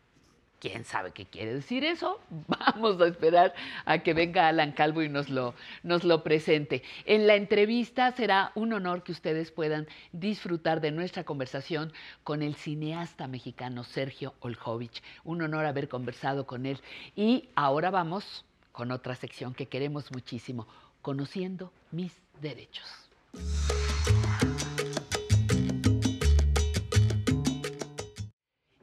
Cómo no te vamos a querer, ¿Verdad? Nancy, si, si con tu... Todavía yo digo, ¿verdad? Eh, ¿Verdad? no, pero eso está muy bien que te sepas querida y agradecida por nosotros, por la posibilidad de entrar en contacto con nuestros derechos, así de fácil. Si no los conoces, no los exiges. los si no los exiges. Te se presta, te vulneran. vulneras. Bueno, en fin. ya. Hoy, ¿con qué vamos? Denuncias digitales. ¿Qué es Vengo eso? decidida a quitarle la chamba a Alan. Alan, está bien. Mira, se defiende, ¿eh? Se defiende. no pues fíjate, mi querida Patti, que este tema lo quería dar desde enero. No me digas. Desde enero, Pues por, ya te tardaste me seis tardé meses. por una situación que a mí me sucedió. Sí. Extravié mi, mi, mi bolsa y ahí Sí. iban muchos de mis documentos importantes. Iba mi cédula profesional, mi credencial para votar, mi licencia y muchas otras cosas más. Y desde ahí eh, tuve oportunidad de realizar mi denuncia de manera digital. Me vi inmersa en el mundo de las O denuncias sea, lo hiciste, digitales. nos vas a hablar de lo que viviste. de lo que viví, pero además de lo que investigué que les puede servir mucho a todas las personas que nos están viendo el día de hoy. Fíjate, mi querida Patti, que la mayoría de las fiscalías estatales tienen la posibilidad de realizar la denuncia de algunos delitos de manera digital. Eh, solo los estados de Tlaxcala, Sonora, Querétaro, Nayarit, Hidalgo, Chiapas, Campeche y Baja California Sur, Ocho. ellos no tienen la opción de denuncia digital, pero el resto de las entidades federativas tienen a través de aplicaciones, de hecho van a estar saliendo a lo largo del programa varias páginas de las fiscalías en donde pueden realizar las denuncias digitales. Y de- por eso quería traer este tema, mi querida Patti, porque puedes presentar, si eres víctima de algún delito, ahorita se los voy Sí, a enunciar, ajá, ajá. tú puedes presentar la denuncia de manera digital sin tener que salir de tu domicilio. Ajá, sí, ahorita con esta cuestión de la pandemia, o si a lo mejor nuestros amigos, amigas, ya están un poco complicados en cuanto a sus cuestiones físicas para salir de su domicilio. O fíjate lo importante que puede ser que si a lo mejor son víctimas de violencia intrafamiliar en Sí, su sí, sí, casa, lo pueden hacer. pueden hacerlo a través de este medio. Pero, pero a ver, yo tengo, yo tengo una duda. Tú partiste del hecho de que perdiste la bolsa, que es como perder la vida. La vida. De- lo deben Por- saber. decir Una bolsa de las mujeres es haber perdido, puedes perder todo menos la menos bolsa. la bolsa. Pero bueno, tú perdiste la bolsa. Voy a esto. Eh, cuando yo intento hacer una, una denuncia digital, no requiero de identificación, Ah. no requiero de datos, de números. ¿Qué, qué implica? Porque tú te quedaste totalmente desprotegida. ¿Con eso o con un asalto también? Sí. También pues- ahí nos, nos llega a suceder. Sí, eso también lo vengo a platicar, mi Ajá, querida Pati. Mira, la mayoría de las fiscalías tienen eh, ciertos catálogos de delitos que puedes denunciar a través de manera digital, dentro de los que están, fíjate, sí. violencia intrafamiliar, que es importante, ¿no? Robo de documentos, robo de celular, robo a casa habitación, robo en transporte público. También puedes denunciar abuso de confianza, fraude o daño en propiedad ajena. Incluso delitos contra tu intimidad sexual, que alguien te haya Sí, grabado, sí, que sí, publiquen fotos. Eso ya está la ley Olimpia ahí, I- ¿no? La ley. Olimpia está apoyándonos. Y me llamó la atención que, por ejemplo, aquí en la Ciudad de México se puede denunciar incluso hasta el delito de que si los hijos no les están propiciando alimentos a los padres. Entonces, lo puedes hacer de manera digital. Es una gama muy amplia. Sí, muy, sí, muy es- amplia. y, y incluso hay algunas otras fiscalías que tienen también la opción de generar citas electrónicamente. Entonces, los delitos que no van a poder denunciar a través de estas plataformas son delitos donde haya incurrido la violencia o tengan lesiones o eh, hayan sido, no sé, a lo mejor vulnerados sexualmente en una violación. En estos no, porque como hay un una lesión física en nuestro cuerpo, es necesario, ahí sí que tengan que ir ajá, ajá. a las agencias especializadas de los ministerios públicos a que el médico legista pues lo revise y catalogue la gravedad de las denuncias. Pero todos los demás que enunciamos los pueden realizar vía electrónica. Ahora te contesto tu pregunta. ¿Qué debo de, co- ¿Con qué debo de contar para yo acreditar Primero que soy la persona y que, sucedió el- que, que me sucedió este delito, ¿no? Sí. Bueno, pues es importante contar con un medio de identificación oficial que acredite que soy yo. Como le hice yo, afortunadamente tenía copia de mi credencial de lector. Eso es vital, tener copia de todos esos documentos. Es súper importante, porque bueno, yo pude denunciar y acreditar que era Nancy Rivero Rosales, que tenía el número de la credencial de lector. Lo di y ya para que supiera la autoridad que esa credencial estaba perdida. Yo creo que más adelante voy a hacer otro, otro programa de la importancia que hay que denunciar cuando se nos pierden documentos o cuando nos roban. Porque muchas veces nosotros decimos, ay, ya me lo robaron, ya no, Sí, no, ya. no doy aviso de es que más se el trámite que vamos a hacer. Pero Ajá. es importante porque incluso, imagínate, si a mí ahorita que me robaron sucede un delito y de pronto ahí aparece mi credencial de lector, a lo mejor hasta dicen, esta fue, ajá, ¿no? La que estuvo, sí. pero, pero esa es otra harina, harina de otro, de otro, otro ajá, programa. ¿te parece, Y- mi y- Pati? Y la otra cosa que es importante, y yo no había caído en la cuenta, pues de, de tener tus documentos oficiales, el, el, Y- el pasaporte, la CURP, to- todas las cosas que necesitamos ahora, eh, en una fotocopia para una referencia como esta. Igual y no se necesita, que bueno, pero pues una copia ni te sale tan caro y sí te da una certeza. Uy, y te ayuda en Y un te ayuda sinfín de trámites. Y acreditar, por ejemplo, si les robaron, al- eh, no sé, alguna cuestión de un bien, el celular, su auto, pues tener los documentos que acrediten que eran los dueños de, esa, de, de ese bien, ¿no? La factura, la tarjeta de circulación, Sí, sí, en sí. abuso de confianza, pues todos los elementos de que si yo le presté dinero a alguien, si me firmó, si yo le entregué y yo tengo todo ese documento, o tengo conversaciones, todo eso presentarlo al momento de la denuncia digital y bueno, pues ya se abre la puerta para que la autoridad investigadora empiece, arranque y se comiencen a realizar todas las acciones para, para eh, la, la investigación de este delito. Ahora, Nancy, ventaja, ventajas de hacerlo vía digital sobre la, la presencial? Pues para que em- digo, nada más de entrada la presencial, pero más Pues, ventaja. Para empezar, el tiempo, ¿no? Porque si tú no es de que el MP te va a esperar. Do- te va o a que te va a poner ahí dos o que horas, hay ¿no? 15 antes de ti. Exacto. Ajá, Ahorita con tiempo. esta cuestión de la pandemia, pues no tienes que, que acudir. Presencial. eh, eh, estar ahí en un lugar donde va a haber otras personas. Y la más importante que a mí me llamó mucho la atención es que si tú estás siendo vulnerado a lo mejor en tu casa, el agresor está ahí y no te deja salir, ¿no? O, o, pues tú puedes ya hacerlo vía electrónicamente o si te cuesta trabajo moverte, ya te ya Ujú, hay sí, sí, sí, cierta hay alguna complejidad de, de una movilidad física, pues lo puedes realizar de manera electrónica. Y a mí, el Ministerio Público me contestó en 24 horas.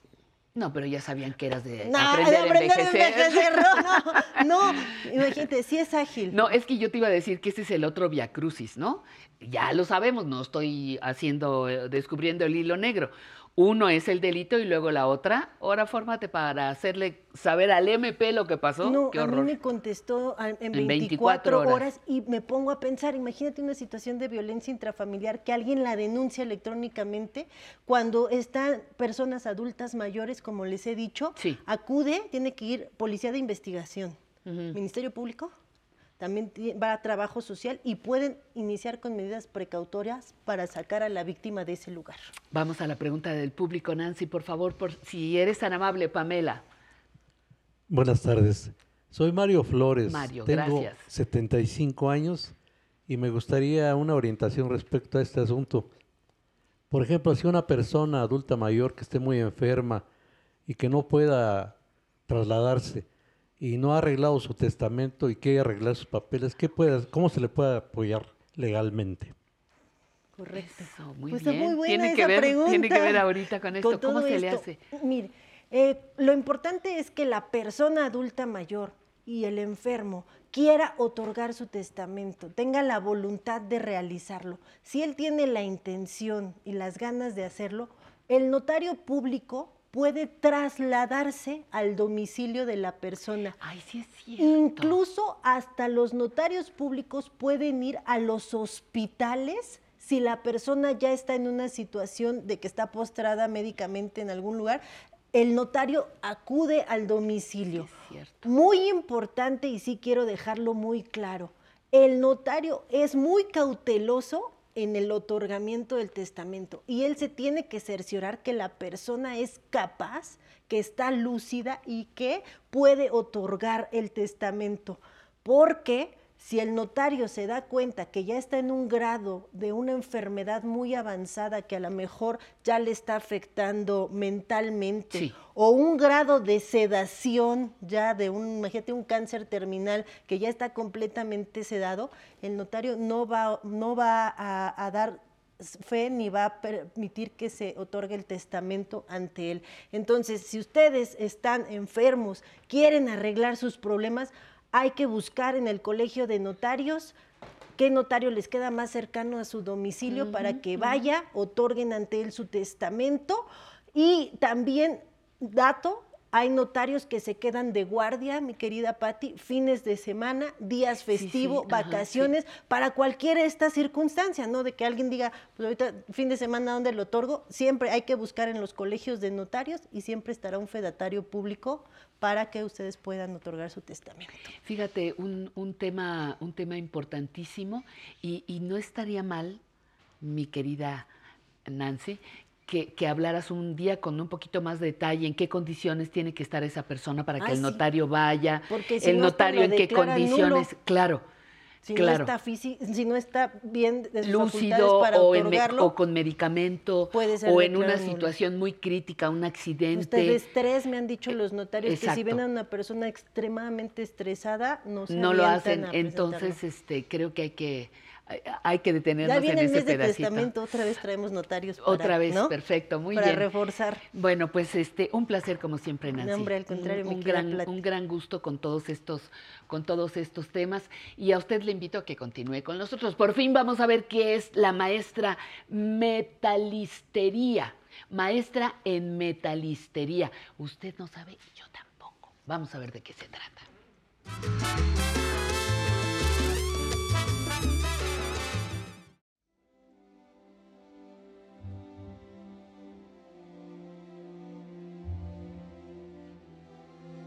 Ah, yo nací aquí en la Ciudad de México. Eh, me llevaron después a vivir a Contreras eh, por los dinamos cuando yo tendría unos 3, 4 años.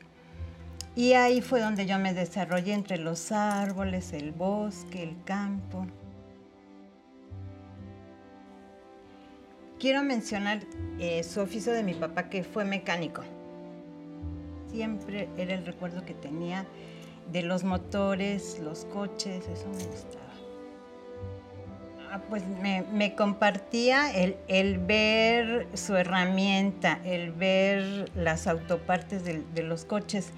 Y al mismo tiempo había una contradicción porque no me quería llevar al taller, o sea, decía, los, las, las niñas no van al taller y se llevaba a los hombres que eran mis hermanos, mi hermano mayor y mi hermano el que el menor, se los llevaba al taller y a mí nunca me quiso llevar, nunca, y me traía de pulseras los, las abrazaderas, yo se las, pedí, se las pedía, entonces me llenaba de anillos de abrazaderas de los coches, ¿no? Que en aquella época. Que una mujer y una niña no va a ser mecánica, y yo le decía que sí, yo, le, yo dije, claro que sí voy a ser mecánico. Le dije, voy a ser una mecánica.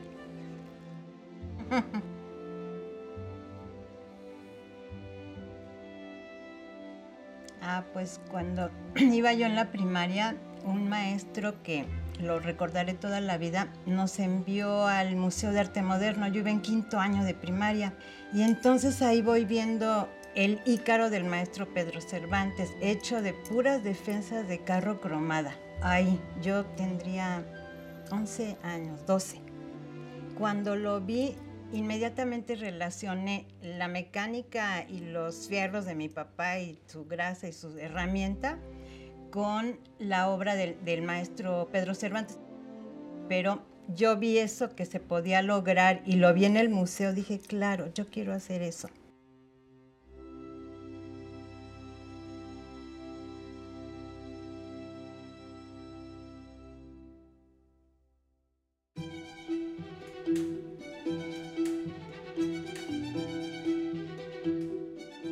Empecé a buscar, a buscar, a buscar, a buscar. No encontraba una escuela que enseñara metales, y menos para mujeres. Me tocó así como que, bueno, encontré la escuela, la escuela donde me inicié, donde soy egresada y amo mi escuela. Y ahí soy la primera alumna en metales. De las artesanías, del arte, de no vas a vivir de eso. Y yo le decía, sí voy a vivir de esto. Por supuesto que voy a vivir de esto. Entonces fue, fue aferrarme a la, a, la, a la idea, a querer modelar el hierro y, y fue eso. O sea, más bien fue algo de adentro, que nació de un aferrarme que dije, sí voy a poder y sí voy a, a vivir de esto.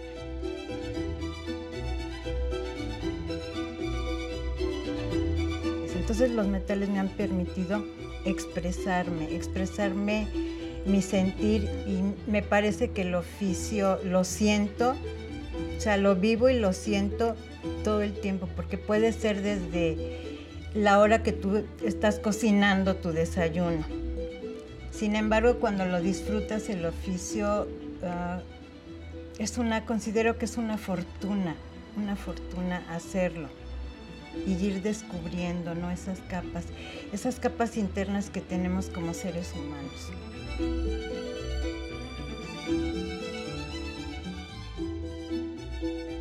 Me decía a mí misma, es que no hay una garantía de ninguna carrera, es lo que tú amas, o sea, lo que tú amas, desarrollarlo, hacerlo, entregarte de lunes a domingo, que es lo que yo ahora les transmito a mis alumnos, a mis alumnas, les digo, es dejar aquí la garra y, y- dejar a veces muchas cosas para, para poder seguir adelante. Yo siempre me he sentido femenina, aunque todavía está este- ese paradigma, esos mitos de que los metales eh, son para los hombres, de que elegí una carrera para, para hombres, no para mujeres. Eh, cuando llego al taller me preparo para recibir a mis alumnos y trabajo con ellos por proyecto. Cada uno tiene, bueno, ahorita estamos con tres proyectos por, por alumno por entonces aprenden a conocer los metales, aprenden a, conocer la maleabilidad, a dar acabados en latón, a dar acabados en bronce, todo directo.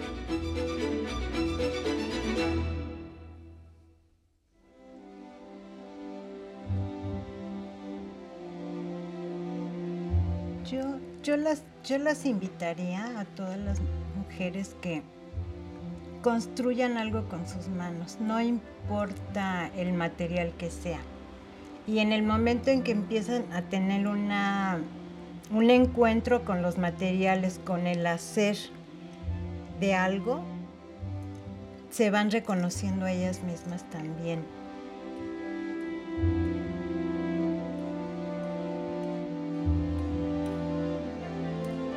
Voy a continuar, esto es de toda la vida. O sea, es una elección también y la creatividad es imparable. O sea, es como una bola que te lleva, te lleva, te lleva y la creatividad no se para nunca. Yo creo que mi creatividad se va a parar cuando esté en el más allá, cuando esté en el panteón ahí, se va a parar mi creatividad. Yo creo que el aprender a, caminar por la ruta ya de, de la tercera edad es ser más creativos todavía, justamente porque tenemos todo ese conocimiento, porque tenemos, porque tengo ese proceso de aprendizaje que lo construyo día con día. Pero yo creo que la actitud, o sea, la actitud que tenemos ante la vida todos los días nos va, nos va también guiando, Las manos que tenemos, que las usemos siempre, todo el tiempo. Claro, nos va a llevar a, conocer no solo más nuestras manos, sino también nuestra mente y el espíritu, porque se queda ahí plasmado el espíritu también.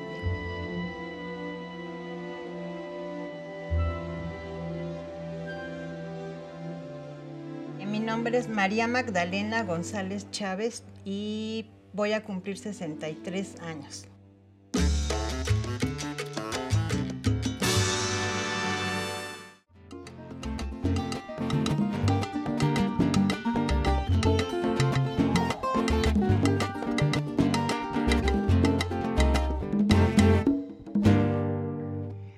Bueno, y ahora sí, prepárense porque tenemos que hacer la ola. Viene una gran sección, zona tecnológica.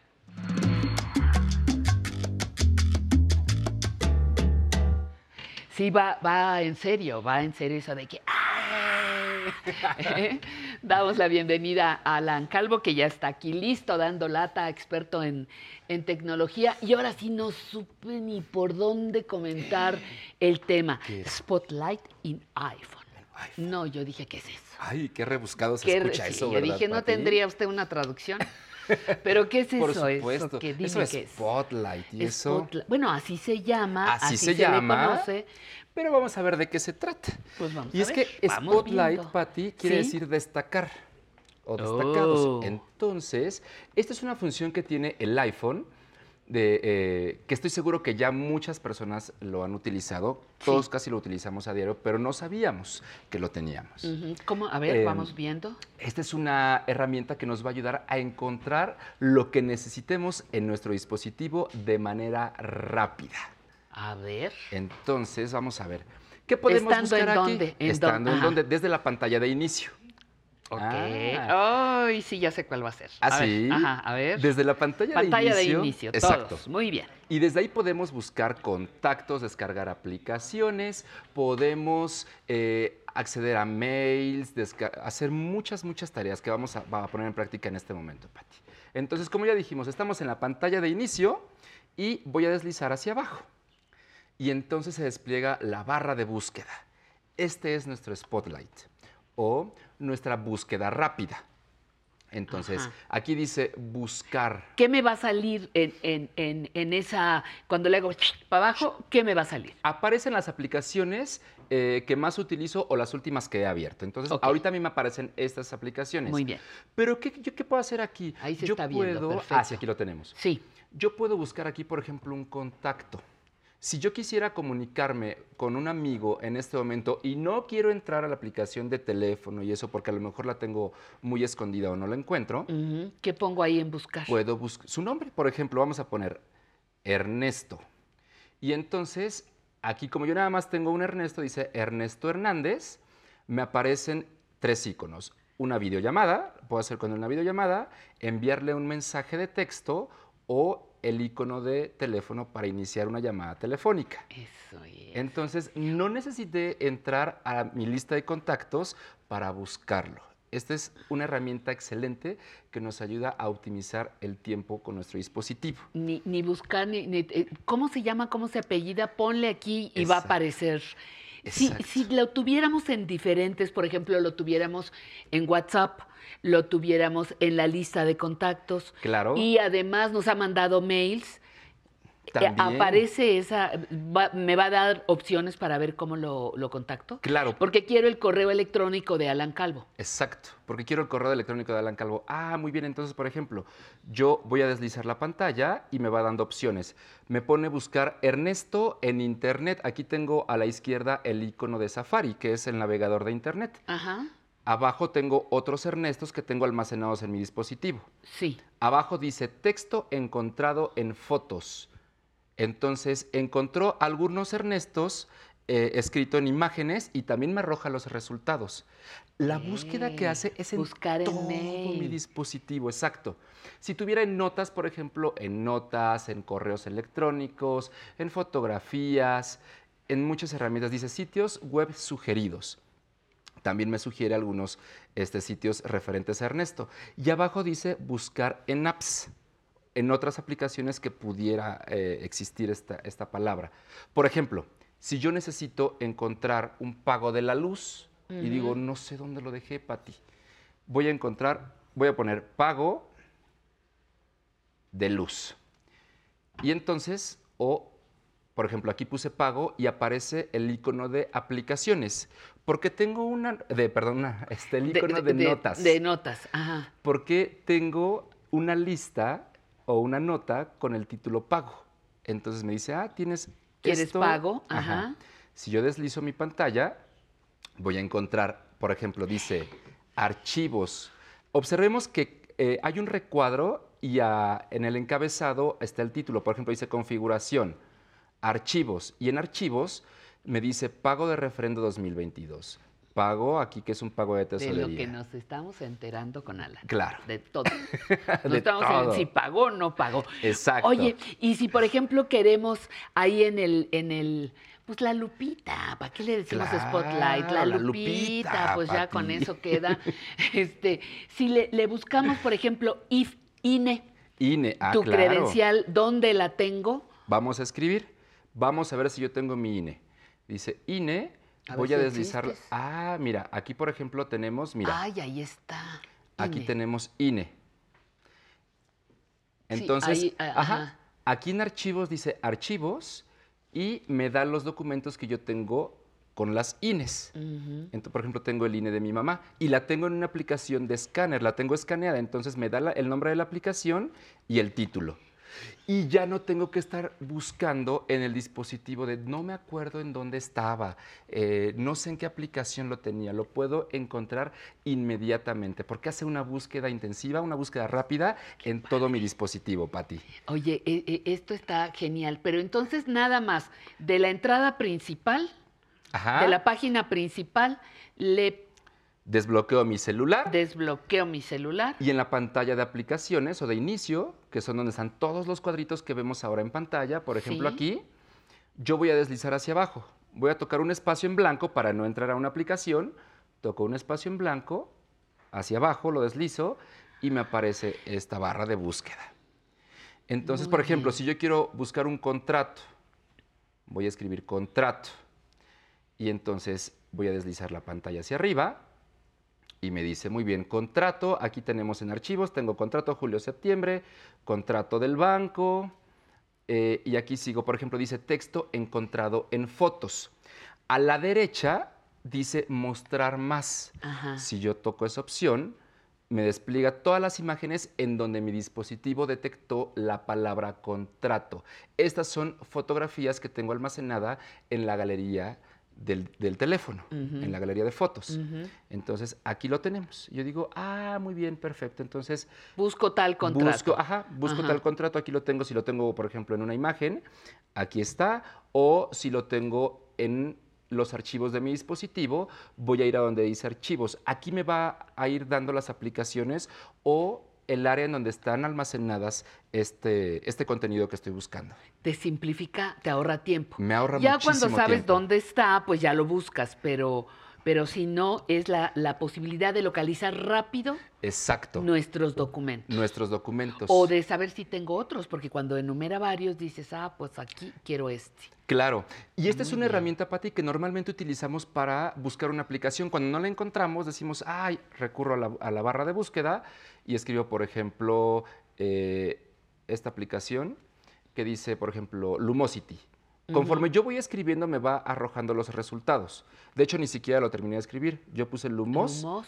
me lo está eh, autocompletando y abajo me, me da la, la, este, la aplicación.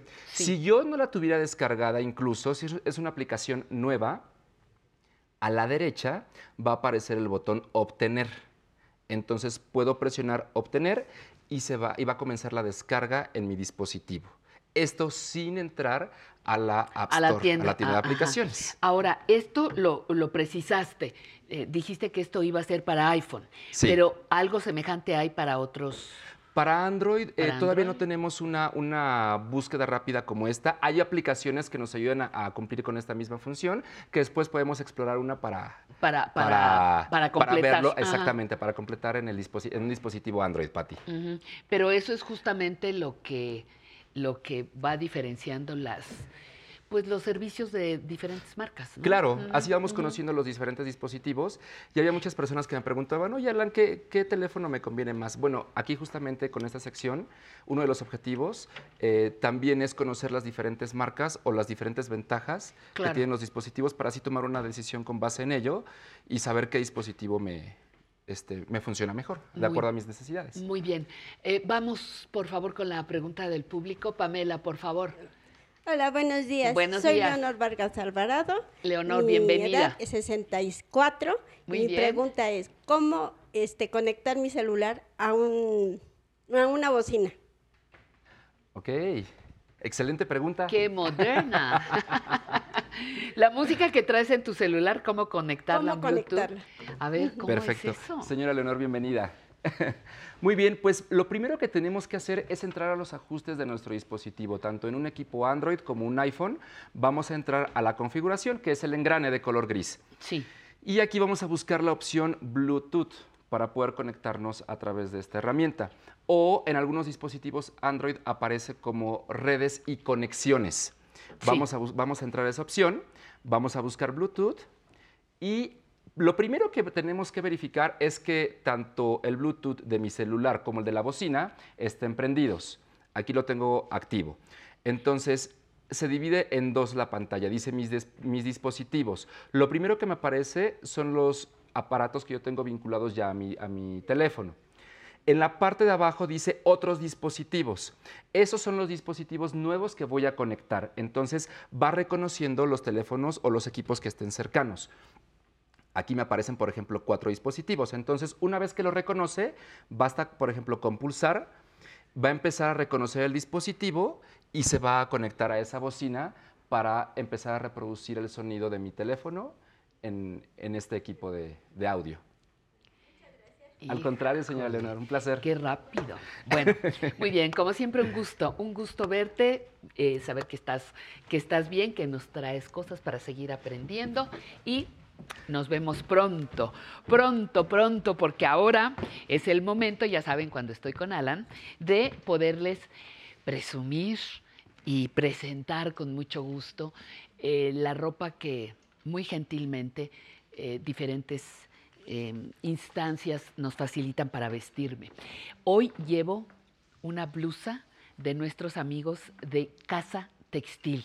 Se llama blusa malla blanca y fue tejida en Yochif, Chiapas, por manos artesanas mexicanas. Esta pieza pues es muy versátil, es muy ligerita, es muy cómoda, tiene una, una textura deliciosa y agradecemos a Casa Textil allá hasta San Cristóbal, las casas, por la blusa del día de hoy. Les invitamos a que lo sigan en redes para conocer más de cerca estas piezas y los procesos artesanales para la elaboración de todas sus prendas. Casa Textil.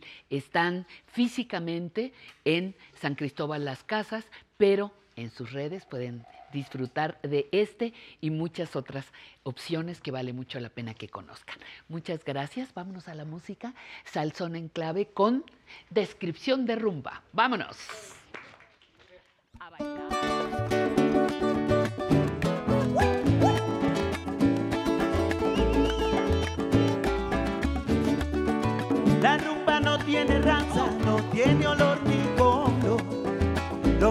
se baila en casa, en patio o en corredor.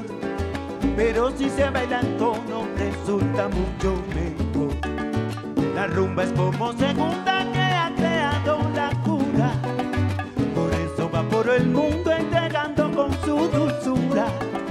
La rumba es como un bochito que pica muy suavito. Es algo así como un grito que sea pepidito. Pero resulta picante cuando sobre tu calentico.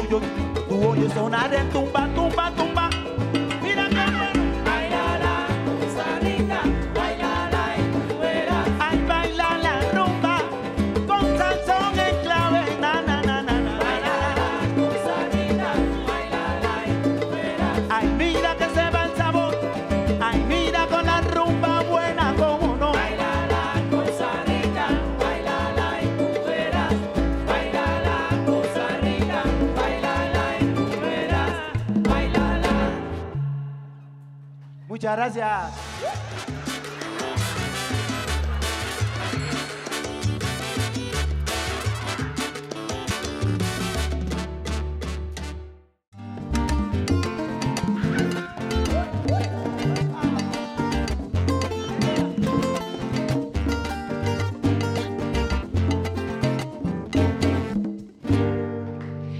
aquí estamos en vivo desde la capital de la República Mexicana. Aprender a envejecer tiene muchas cosas muy satisfactorias. Aprender a envejecer. Ya no es de que déjate ir ahí nomás a ver qué sale. No, podemos ir planeando para lograr calidad de vida. Y una de las actividades fundamentales para un buen envejecimiento, sin duda, es el ejercicio. Así que no se pierda la siguiente sección.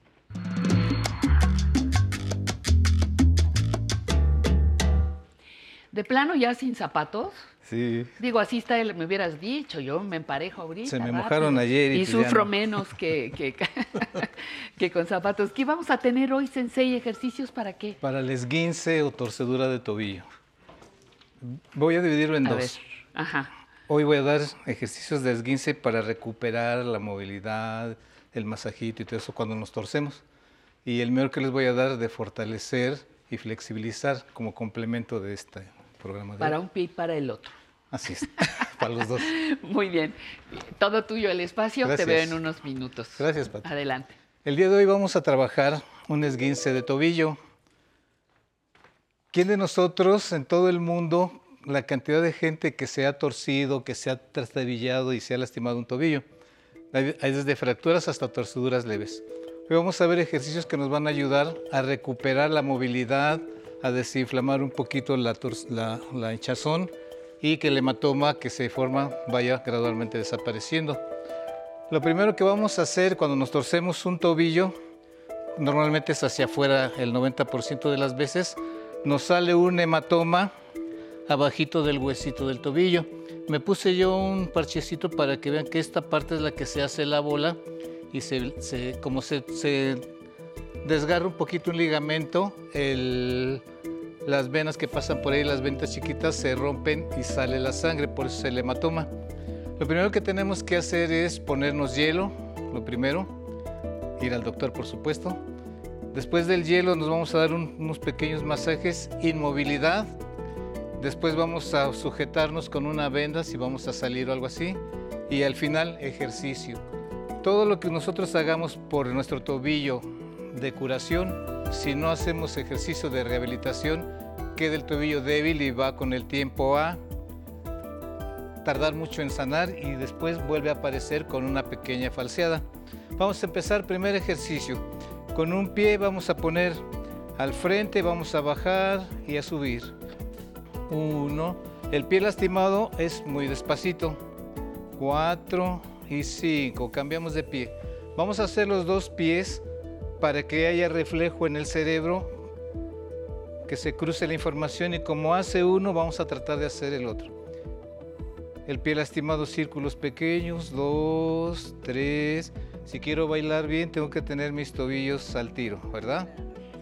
El otro pie, uno, dos, tres, cuatro, cinco. Muy bien. Vamos a empezar. Nos sentamos en la orilla.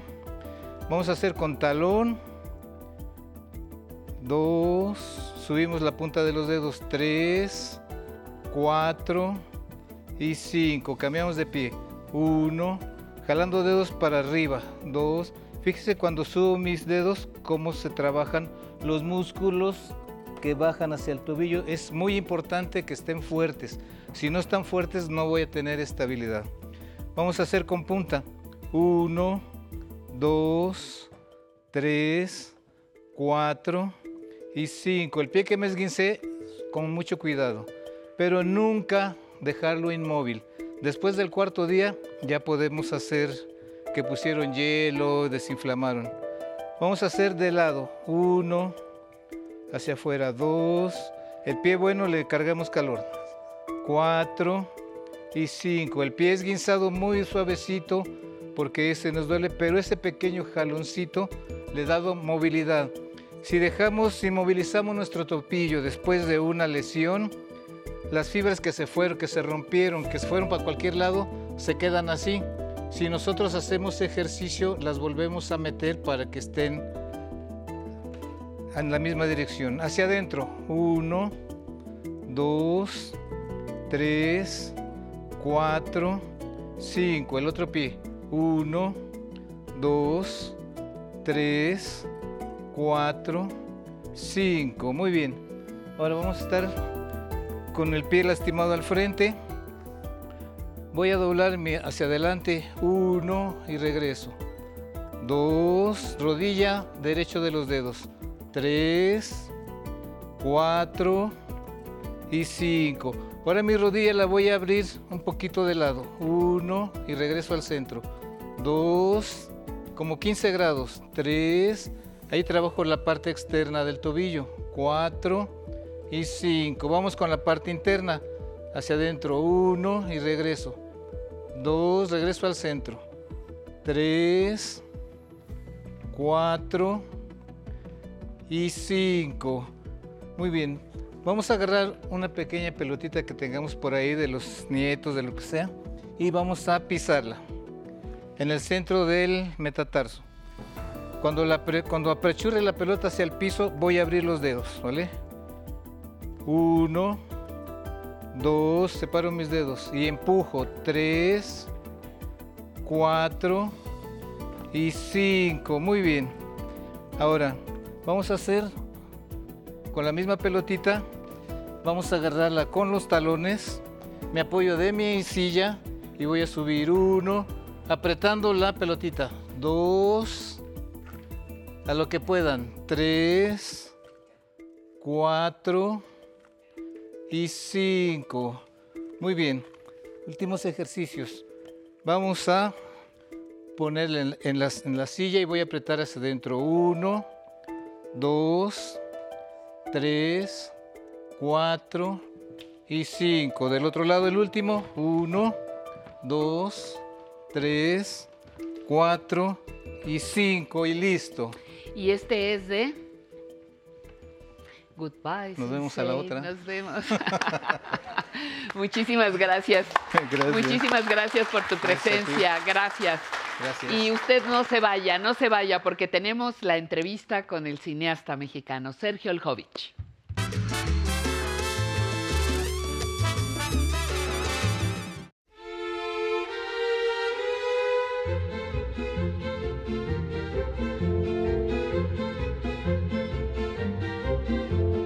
Hoy estamos de plácemes porque vamos a conversar con un hombre que tiene 80 años de vida y 50 de esos han estado dedicados al cine.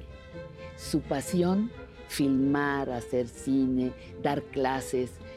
Estamos en casa, en un bellísimo jardín de Sergio Oljovich. Muchísimas gracias, Sergio, por recibirnos.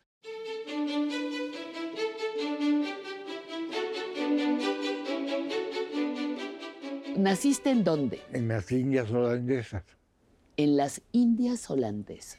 En el 41 yo nací cuando llegaron los japoneses. Mi papá era ingeniero petrolero y estaba buscando petróleo, ahí hay mucho petróleo. Y no pudieron salir mi papá y mi mamá a tiempo. Que los japoneses llegaron este, la guerra. Y yo nací ahí por eso. Y Tu luego, madre era Mi mamá es tabasqueña. es tabasqueña y tu papá Mi papá es ruso. A los cuatro meses pudieron salir de ahí. Navegaron en un barquito por casi dos meses atravesando el Pacífico. Yo tenía cuatro meses de edad. No tuvieron suerte de no ser torpe- torpedeados por ningún submarino.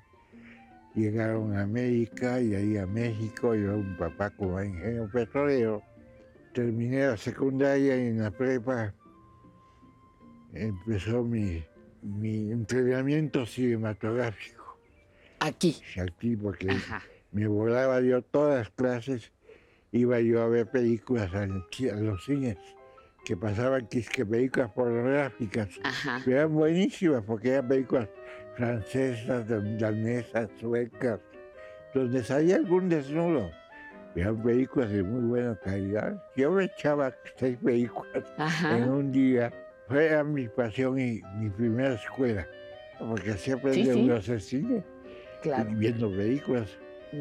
Y también me metí a estudiar dirección de teatro con un maestro que había entonces que se llamaba Sequizano. De ahí me encontré a otro amigo que estaba estudiando ahí. Nos hicimos amigos, Gonzalo Martínez, y decidimos ir a estudiar a cine. Él también quería ser director de cine.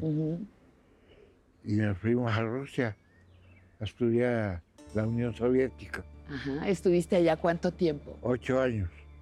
Y hice mi, mi maestría también. Y luego ya regresé aquí Y al medio año ya estaba yo dando clases en el CUEC filmé unos documentales. Y en el año 71 eh, de- debuté con Muñeca Reina. Muñeca Reina. ¿Qué te deja esa experiencia de tantos países y tantos idiomas? Pues la cultura universal. Primero, además de español, aprendí inglés, el ruso y el francés. Mm. Y eso te da una dimensión totalmente grande. Las culturas de, de Europa, de Rusia, de, de- de Estados Unidos, en fin, ¿no? Conocer países de Sudamérica. Pues siempre he sido, me, me considero un hombre de- del mundo, ¿no? Soy mexicano y muy mexicano. pero a la vez de una cultura Claro. universal. ¿Qué pasaba en los 70 cuando, Estaba cuando muy tú, mal- exacto, muy cuando mal tú llegas? Haciendo películas de cabareteas y de luchadores de, de de ¿De lucha libre? lucha libre. y- Ajá. Y, luego también películas muy frescas, ¿no? Este, los cantantes de rock que en español, todos estos ya tienen 80 años también. Yo llegué y tuve la gran suerte de entrar a una nueva generación de cineastas. Juan Manuel Torres, que había estado estudiando en Polonia. Gonzalo y yo en Rusia, Paul Duc y Felipe Casals en Francia, En Francia. Estrada, Alberto Isaac, Jorge Fons, Ujú. Humberto Hermosillo, Exacto. que coincidimos en una generación nueva totalmente. Yo recuerdo que le llamaron en aquel momento el nuevo cine mexicano. El auténtico nuevo cine El mexicano, auténtico nuevo cine mexicano. Porque llevaban 20 años que no había nada nuevo. Exactamente. Entonces sí fue totalmente nuevo. Fuimos la primera generación que estudió cine en escuelas de cine. Yo entre 71 que hice Muñeca Reina y 76 hice Muñeca Reina, La Casa del El Encuentro Hombre Solo, La Casa del Sur, Coronación, Llovizna Llovizna. y El Infierno de Todos Tan Temidos. Seis películas en, en menos de 10 años. ¡Háganse un lado! ¡Quítense! ¡Les vamos a atacar!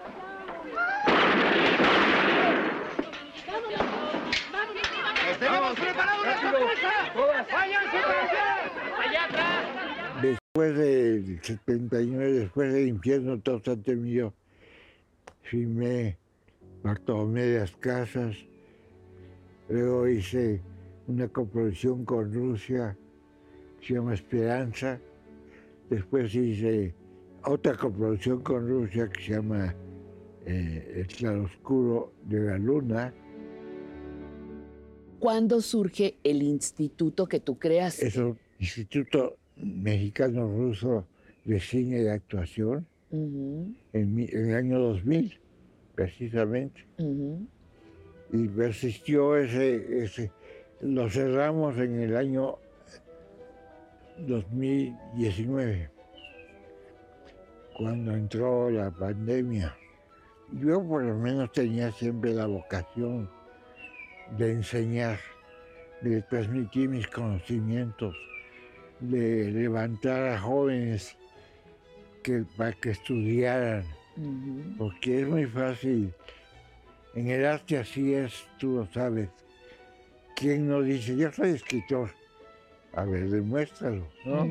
Yo soy director de cine, a ver, ¿no?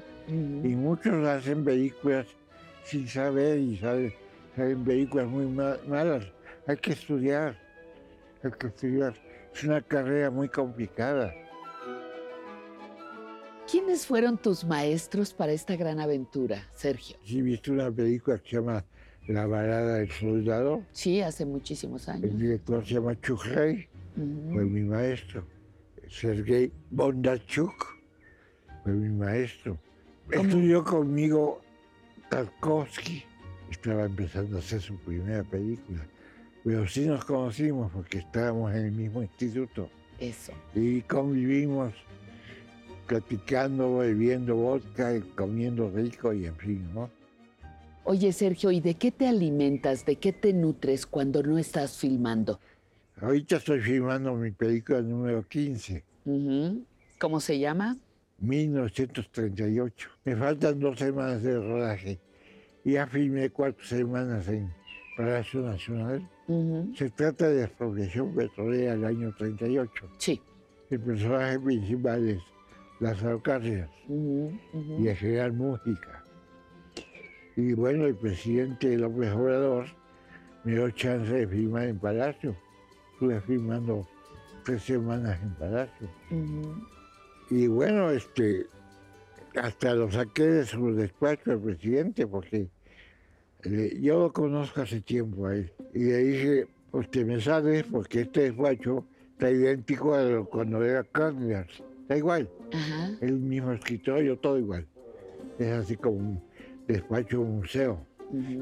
Y me dio chance dos días de... Se salió y dos días trabajé en el despacho de él.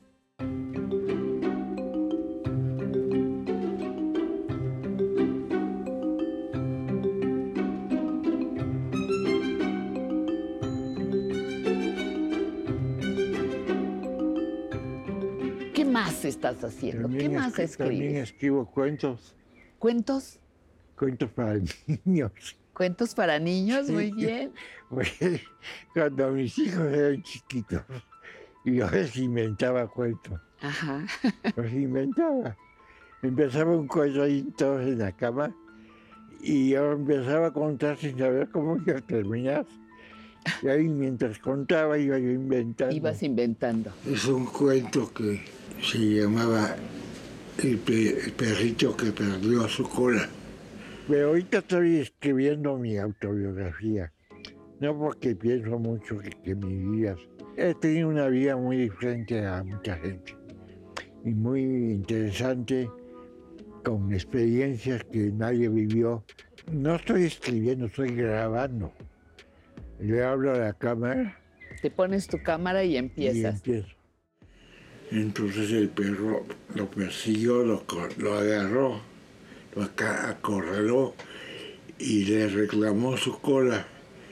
Y el gato le regresó su cola y se la volvió a poner el perro, muy contento con su cola. No sé si ya eres abuelo, pero no sé cómo viviste el, el señor cineasta, el señor director, que es papá, que es esposo y que ahora es abuelo. ¿Cómo son esas facetas en tu vida, seis Sergio? hijos, seis hijos, Seis hijos, wow. cinco mujeres y un hombre. Ajá. Este, hijos. Ya, ya se dice rápido, pero complicadito. Complicadito. Cuando- Es una dirección fuerte. Cuando está uno filmando en una locación varios meses a veces. Sí. Y, y bueno, tu familia se queda y uno concentrado en lo suyo. Cuando filmé la coproducción de Esperanza en Rusia, pues me ausenté de México y de mi familia por varios meses filmando en Rusia.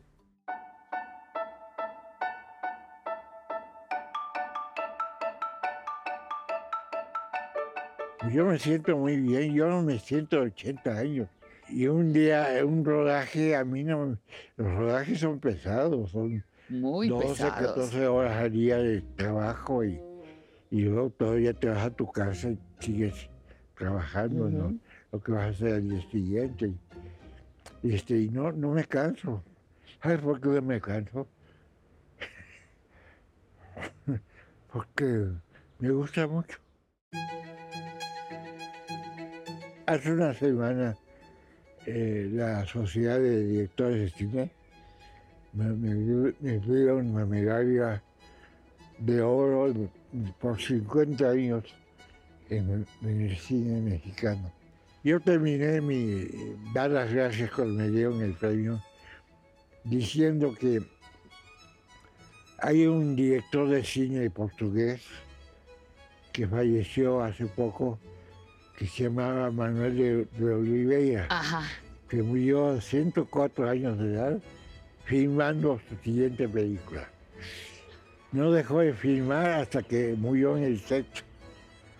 Entonces yo terminé diciendo que yo pienso romper ese récord.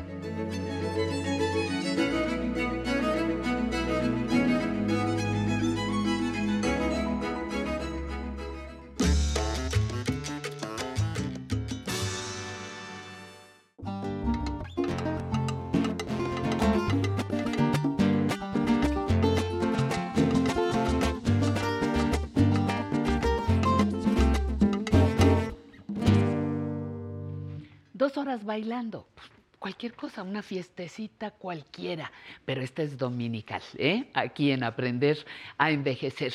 Tercera hora, entre letras e historias, tanatología para padres.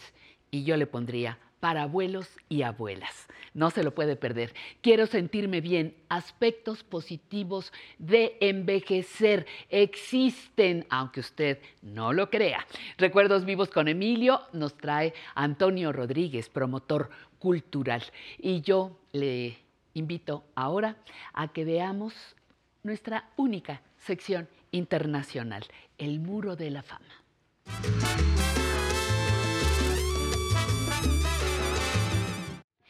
El hombre, el hombre que hoy les presentaremos, es un ser humano fuera de serie.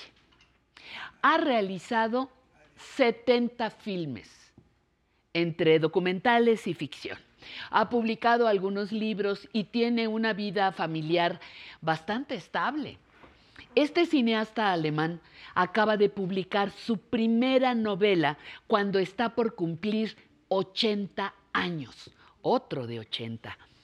Les presento a uno de mis cineastas favoritos, el señor Werner Herzog. Algunos le llaman genio. ¡Ay, el gran genio! Otros excéntrico, otros ridículo, los menos apasionado y atrevido. Su trabajo no puede compararse fácilmente con otros directores de cine. No es posible. Él nació en Múnich, en Alemania, en 1942 y vivió en un pueblo muy alejado de la civilización. Dicen Dicen que su primera llamada telefónica la hizo a los 17 años, que nunca había visto cine, pero ha logrado dar a sus películas un sello inigualable. Quizá conozca algunas. Eh, también los enanos comenzaron desde pequeños, es una. Aguirre, La ira de Dios, Wojciech, Nosferatu, El vampiro, Grizzly Man, El enigma de Caspar Hauser, Fitzcarraldo, entre muchas otras. Werner Herzog hace cine, pero también dirige óperas, es autor de casi todos sus guiones, escribe poesía y podemos decir que es un autodidacta que hizo su primera película a los 19 años. Ahora, cercano a cumplir los 80, publica su primera novela, El crepúsculo del mundo, dedicada a un mítico soldado japonés de la Segunda Guerra Mundial, Hiro Onoda. Ese hombre, a lo mejor usted lo, lo, ha escuchado nombrar, este hombre permaneció en la selva de una isla filipina pensando que la guerra no había terminado. En esa suposición vivió 30 años más junto con otros tres soldados. La historia que parece de ficción es una realidad que llevó a Herzog primero a viajar a Japón a conocerlo y después a escribir sobre su historia. Vive desde hace más de 20 años en Los Ángeles, California, y en 2009 la revista Time lo nombró una de las 100 personas más influyentes del mundo. La pobreza en que nació, sus tardíos aprendizajes académicos no han impedido que Werner Herzog sea uno de los cineastas más grandes en la historia del cine mundial y desde hoy permanecerá en nuestro muro de la fama, nuestra única sección internacional. Werner Herzog.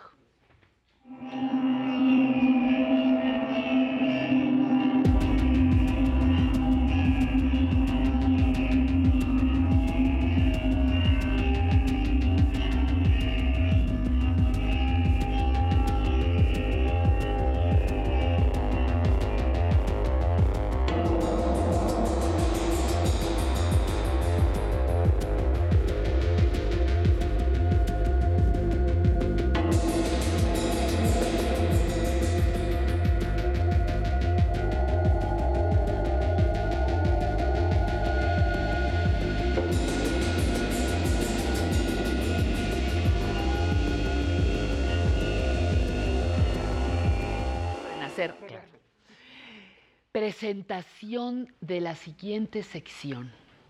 Se llama, como yo espero, que usted trabaje todos los días. Quiero sentirme bien.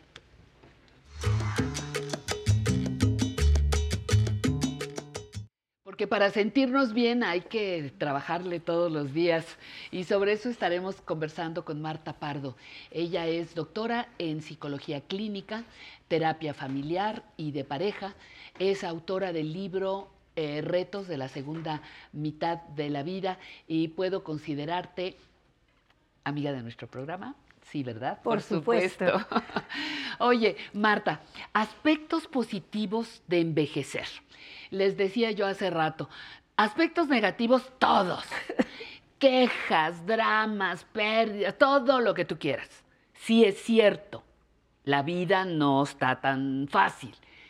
Pero también envejecer tiene muchas ventajas y tiene muchas cosas positivas. Y yo pensaba y pensaba como, ¿con quién, con quién, con quién? Con Marta Pardo. Este es un tema para Marta Pardo. ¿Qué, qué nos dice sobre eso? Pati, gracias, gracias y qué honor. Muchas y el gracias. que tú me conectes con este tema es maravilloso. Qué bueno, muy bien.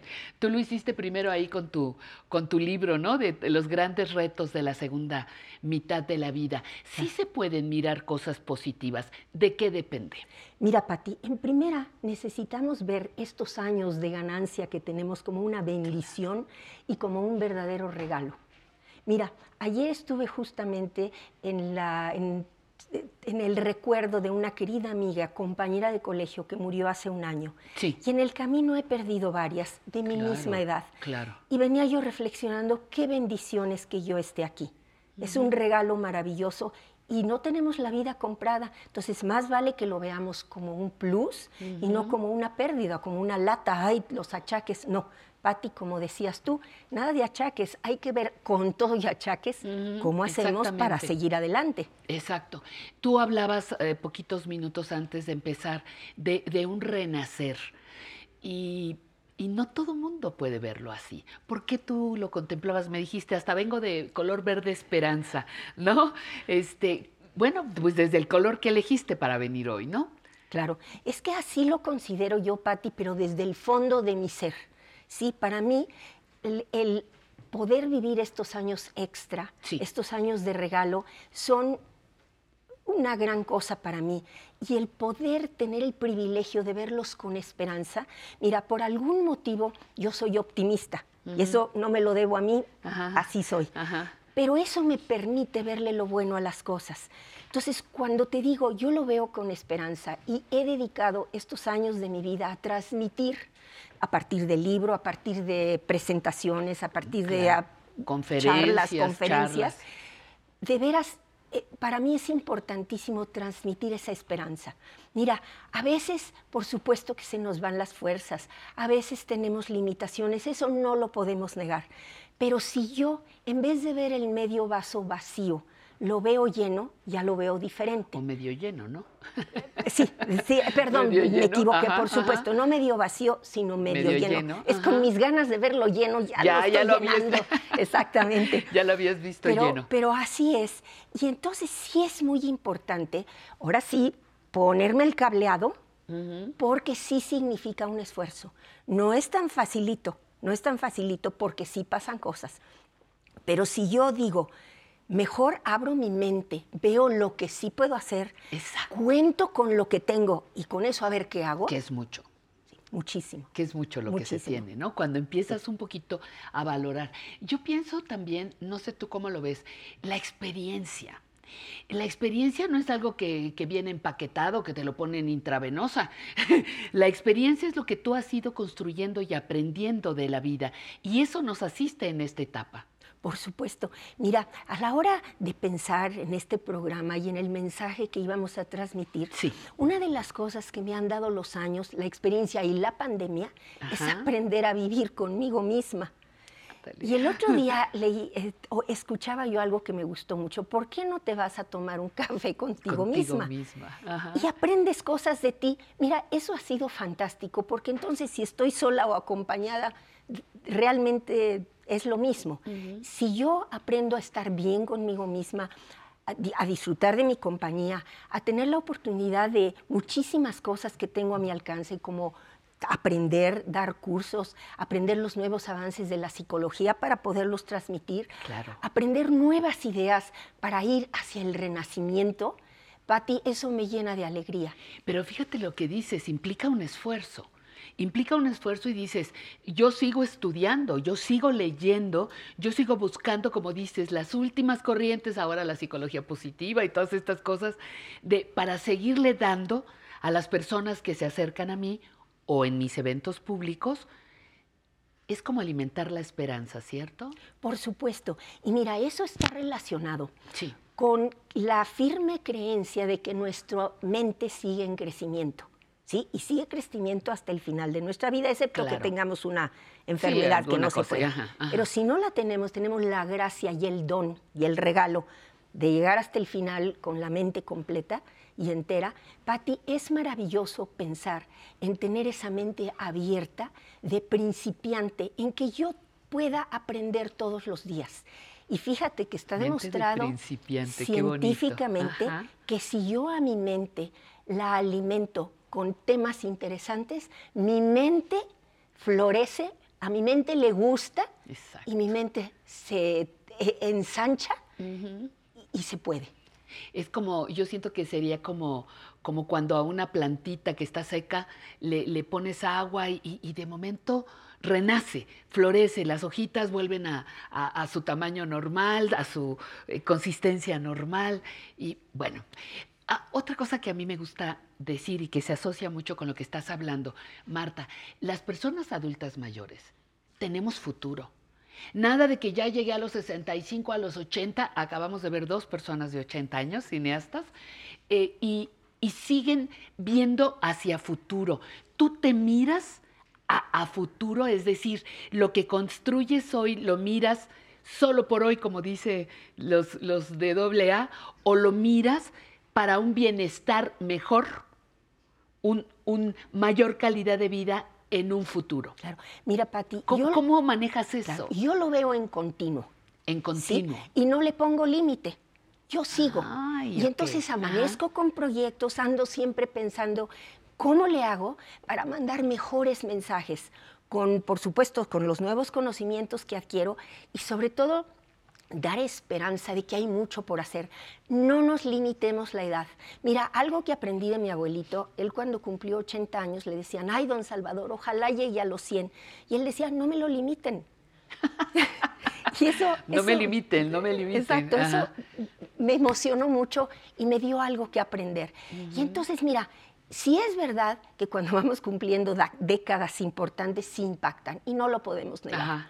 Pero si trascendemos eso y no nos centramos en la edad que voy a cumplir, sino más bien en qué voy a hacer, eh, qué proyectos tengo, qué nuevas cosas puedo inventar para mí y para los demás, porque no nada más es para mí, es beneficio para todos. Una persona optimista cerca siempre te da una energía diferente, ¿no?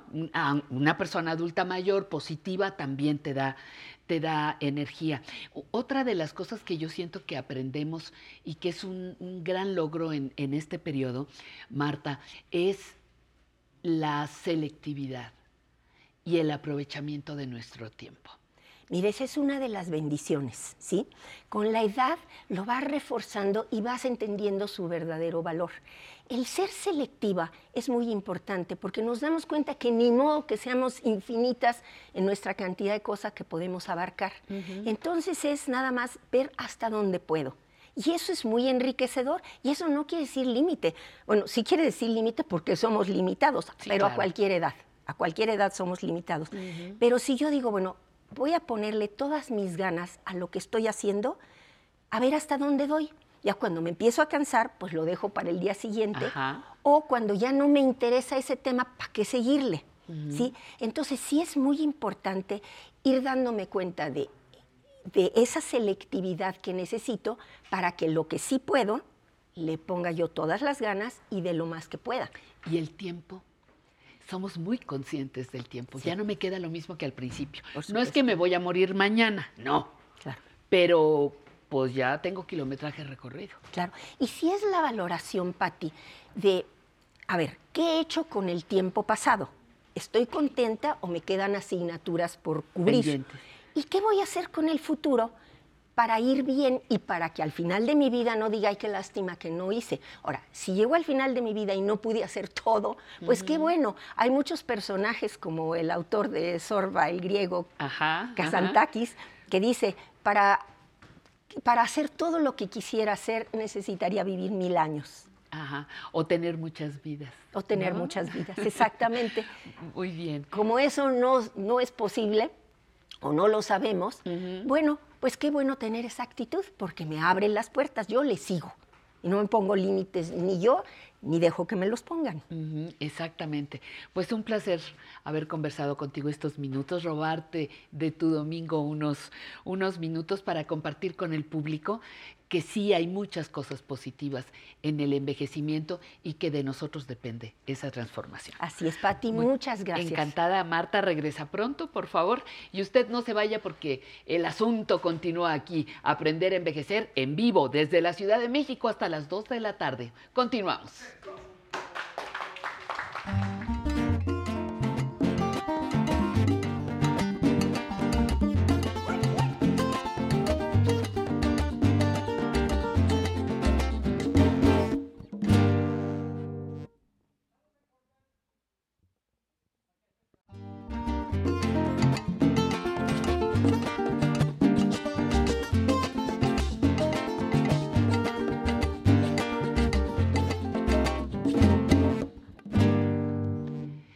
Bueno, pues vamos a agradecer a nuestros amigos que nos han llamado y que se han eh, tomado la molestia de comunicarse con nosotros para mandar saludos, para felicitar. Por ejemplo, mandamos un saludo muy cariñoso a doña Margarita Ortega, que ya supimos que nos está viendo en una computadora, que no se pierde todos los domingos nuestro programa. Muchísimas gracias, Margarita Ortega. Un abrazo. Un abrazo también para Susana Ramos Arias. Le quiero agradecer a Sandra Castillo, que nos habla desde Monterrey, Nuevo León. Manda saludos a su hermana Nora Maciel, que anda en California, pero no se pierde el programa. Luego, María del Consuelo Moral quiere eh, felicitar al programa y dice que manda un saludo especial al doctor Agustín Torres, que le gustó mucho la conversación. El próximo miércoles cumple 60 años Lucio Rodríguez Ruiz y pide que lo felicitemos con mucho gusto. Esperamos una rebanada de pastel para el próximo domingo. Muchísimas gracias, Viviana Virginia Martínez Ya tomamos nota de tu teléfono, nuestra queridísima Andrea ah, eh, va a hacerse cargo de llamarte. Eh, Miguel Ángel Manríquez Osuna, desde La Paz, Baja California, manda saludos a nuestro programa, muchas gracias. Quiere venir a bailar Gerardo Cruz Pérez, pues mira, lo único que tienes que hacer es escribirnos, ya nos dejaste tu teléfono, nosotros te llamamos, pero si usted no, nos no se ha comunicado, puede escribirnos a público arroba aprenderenvejecer.tv. La gran mayoría de las personas que están aquí lo hicieron de esa manera y sí, sí se puede, sí se puede. Cecilia Meléndez desde Acapulco Guerrero manda saludos a sus padres Raúl Meléndez y Roselia Luna que cumplieron 52 años de casados y que no se pierden el programa. Muchísimas gracias. Seguramente por eso siguen casados, por este programa. Muchas gracias. Susana Ramos Arias. Eh, gracias por su, su propuesta y a los demás amigos muchísimas gracias. Vamos a pasar a nuestra siguiente sección. Esto es Aprender a envejecer.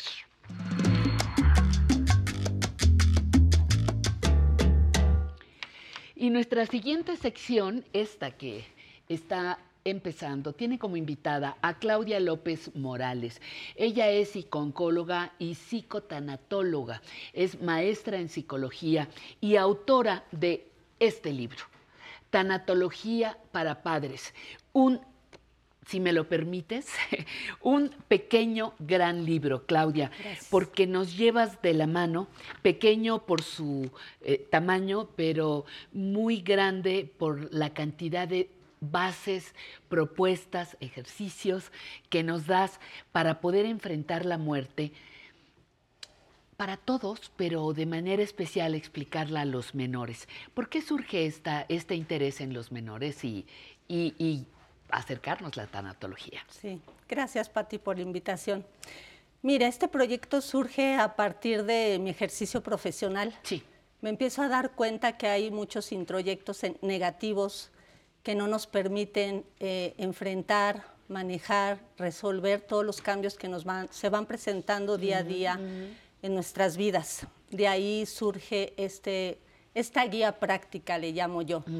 Eh, considero yo que un adulto mayor, un padre, un sí, sí. tío, cualquier persona que no tenga resuelto estos introyectos que traemos desde padres, abuelos y mucho más para atrás, no podemos acompañar a nuestros niños o adolescentes en su caso. Como eh, ponme un ejemplo de un introyecto que no superamos. Por ahí mencionas varios, Ujú. pero, pero mencióname uno ahora. El primero sería, tú nunca te vas a morir.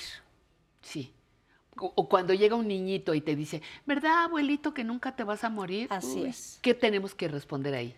Sí, algún día voy a partir, como todos, una ley de vida, todo lo que vive Ok. muere, no sabemos cuándo, pero tenemos que partir en algún momento.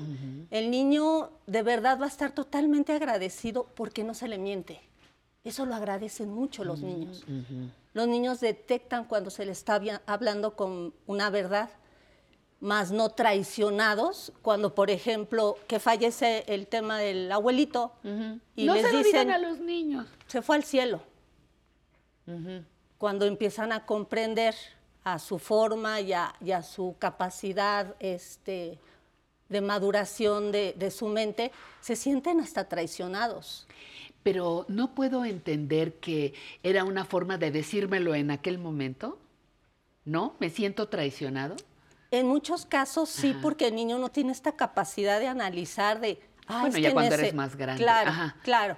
Este, pero de verdad, si desde niños se les empieza a hablar con esta naturalidad, empiezan a tener una percepción de la muerte como es, natural. Otra de las cosas que, que narras aquí es de cómo eh, nos negamos, uno, a, a la muerte, pero por otro lado, que necesariamente tiene que ser dolorosa, eh, sufridora, este, dramática, cuando hay una parte en la que dices, pues es parte del ciclo de la vida.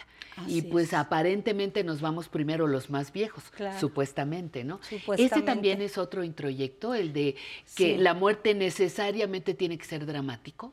Sí, este, porque copiamos lo que vamos viendo desde casa.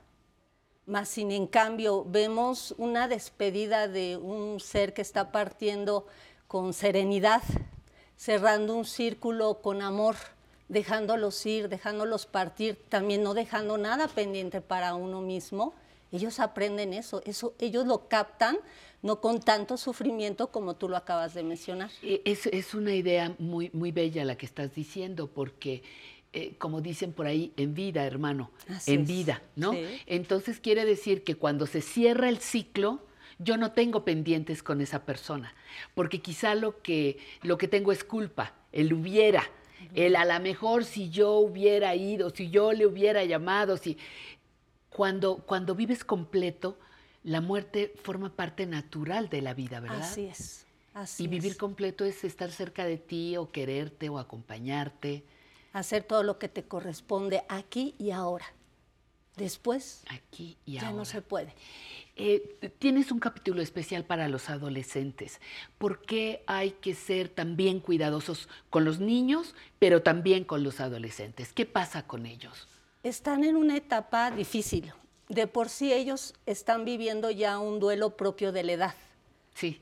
Por todos estos cambios que están los viviendo. cambios físicos, todo. Debido a las pérdidas. Entonces, a eso, Pati, yo le llamo este, duelo entrelazado. ¿Por qué? Porque participan más de una pérdida. Ellos ya traen arrastrando una serie de pérdidas, más la pérdida del abuelito, del perrito, del amiguito, del casa, divorcio. Los suicidios, de, los suicidios de adolescentes, los es. divorcios de los padres, claro. Entonces, eh, su sentir es a la quinta potencia. Hay que tratarlos con, con mucho amor, con mucho tacto, eh, para poderlos ayudar a que transcurra ese proceso de duelo, porque ellos ya traen uno. Por eso sienten tanto, son tan apasionados, todo lo hacen a la quinta potencia, lo, lo repito. Estoy pensando ahorita que, que hablas de, de los adolescentes en los secretos para las mamás y los papás. Ay, se murió la tía Esperancita. Ay, no le digas a mi mamá, se va a poner tan mal. y tu mamá ya sabe que se estaba muriendo. Pero es como un juego de mentiras colectivo, ¿no? Sí, un secreto a voces. Es un secreto a voces. Pero ¿cómo que no me dices que se murió mi hermana o mi prima? Tengo derecho a saberlo, a llorarla, este, a, a- a vivir la pérdida. Y, y pareciera que vamos como dosificando los dolores que luego se convierten en, en- en problemas emocionales. Sí, y fíjate, algo muy chistoso que pasa en esa situación, con tanto secreto a voces, Ajá, ajá. que ellos empiezan a sentir no incluidos en esa familia.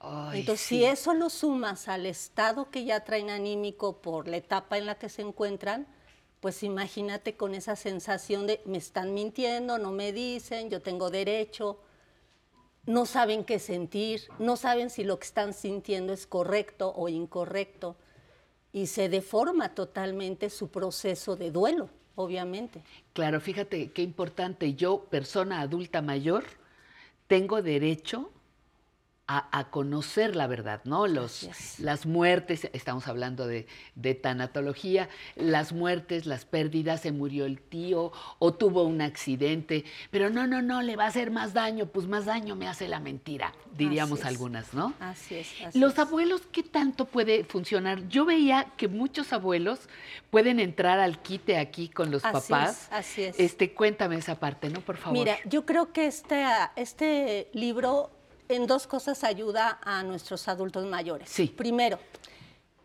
como comenté, en la adolescencia viven un proceso de duelo propio de la edad. Pasa lo mismo con el de los adultos mayores, Sí, sí, eh, sí, por toda la cantidad de pérdidas que se presentan simultáneas. Entonces, él ya está en un duelo y empiezan a tener otras pérdidas, trabajo, economía, personas que ya se empiezan a adelantar, seres queridos de ellos, este, intimidad, este, libertad, Sí, sí. infinidad. Yo creo que en este libro se empiezan a proyectar, se sienten acompañados, que es lo más importante, y empiezan a entender qué les está pasando. Y, y- y empiezan a sentir que empiezan a, a ver una luz en su, en su camino. El otro apoyo que les puede dar este libro es muchos adultos mayores, como sabemos, se ocupan del cuidado de los nietos de los nietos, sí, sí. para apoyar obviamente a sus hijos. ¿Quién está formando a estos niños y adolescentes? Los abuelitos. Entonces, obviamente en este capítulo donde hablo este, de todo lo que tienen que saber de para cómo hablar de la muerte, me Así encantó. Orientar y acompañar si se está dando el, el caso, pues el abuelito va a saber cómo hacerlo. Claro. Y su acompañamiento va a ser muy objetivo para ellos. Fíjate qué bonito, venimos de, de la, co- de la entrevista con, con Marta Pardo que dice, Así podemos seguir aprendiendo, podemos seguir actualizándonos y aquí nosotros también podemos, eh, mamás, papás, abuelos, abuelas, podemos seguir aprendiendo de este libro de Claudia López Morales que tienes eh, aquí recientemente editado. Hablar de la muerte tiene que ser tan importante como hablar de la vida, Claro, ¿cierto? Claro. Yo siempre comento, somos un país donde festejamos a la muerte, Sí, pero nadie habla de ella. Exacto. Estamos en una reunión familiar y sale por cualquier eh, cosa ese tema y siempre habrá alguien que calle al otro y diga, no hables de eso, cuando es un tema natural. Exacto. Venimos de, un- de un- de unos antepasados con unas creencias hacia la muerte muy fuertes, con naturalidad, con aceptación. No entiendo por qué no tenerlos y retomarlos e- en esta nueva este, época donde estamos viviendo muchas pérdidas, muchas situaciones. Y hablando de eso, también este libro nos puede ayudar, como tú dices, a familiarizarnos con un fenómeno natural que es hasta nuestra propia muerte. Así Porque es. para esa tendríamos que estarnos preparando Claro también, que sí. ¿Verdad? Día a día. Día a día. Tanatología para padres. Y yo le hubiera puesto también para abuelos también. Claro. Muchísimas gracias, Gracias a Claudia. López Morales, Tanatología para Padres. Aquí está, yo espero que lo, lo disfruten y no se les olvide, podemos seguir aprendiendo y podemos seguir bailando. ¿Qué les parece? Salsón en clave con la que se corra, no, que se corra la bola. Vamos a ver, que se corra la bola, va. Pelotero a la bola. Mira, pelotero. Eh. A quien no le gusta bailar con la bola. Mira la bola, la bola, la bola. Mira, pelotero, pelotero a la bola. Oye, pelota a la bola. Se pare una vez. Que se pare dos veces. Pelotero a la bola. Ay, mira, pelotero, pelotero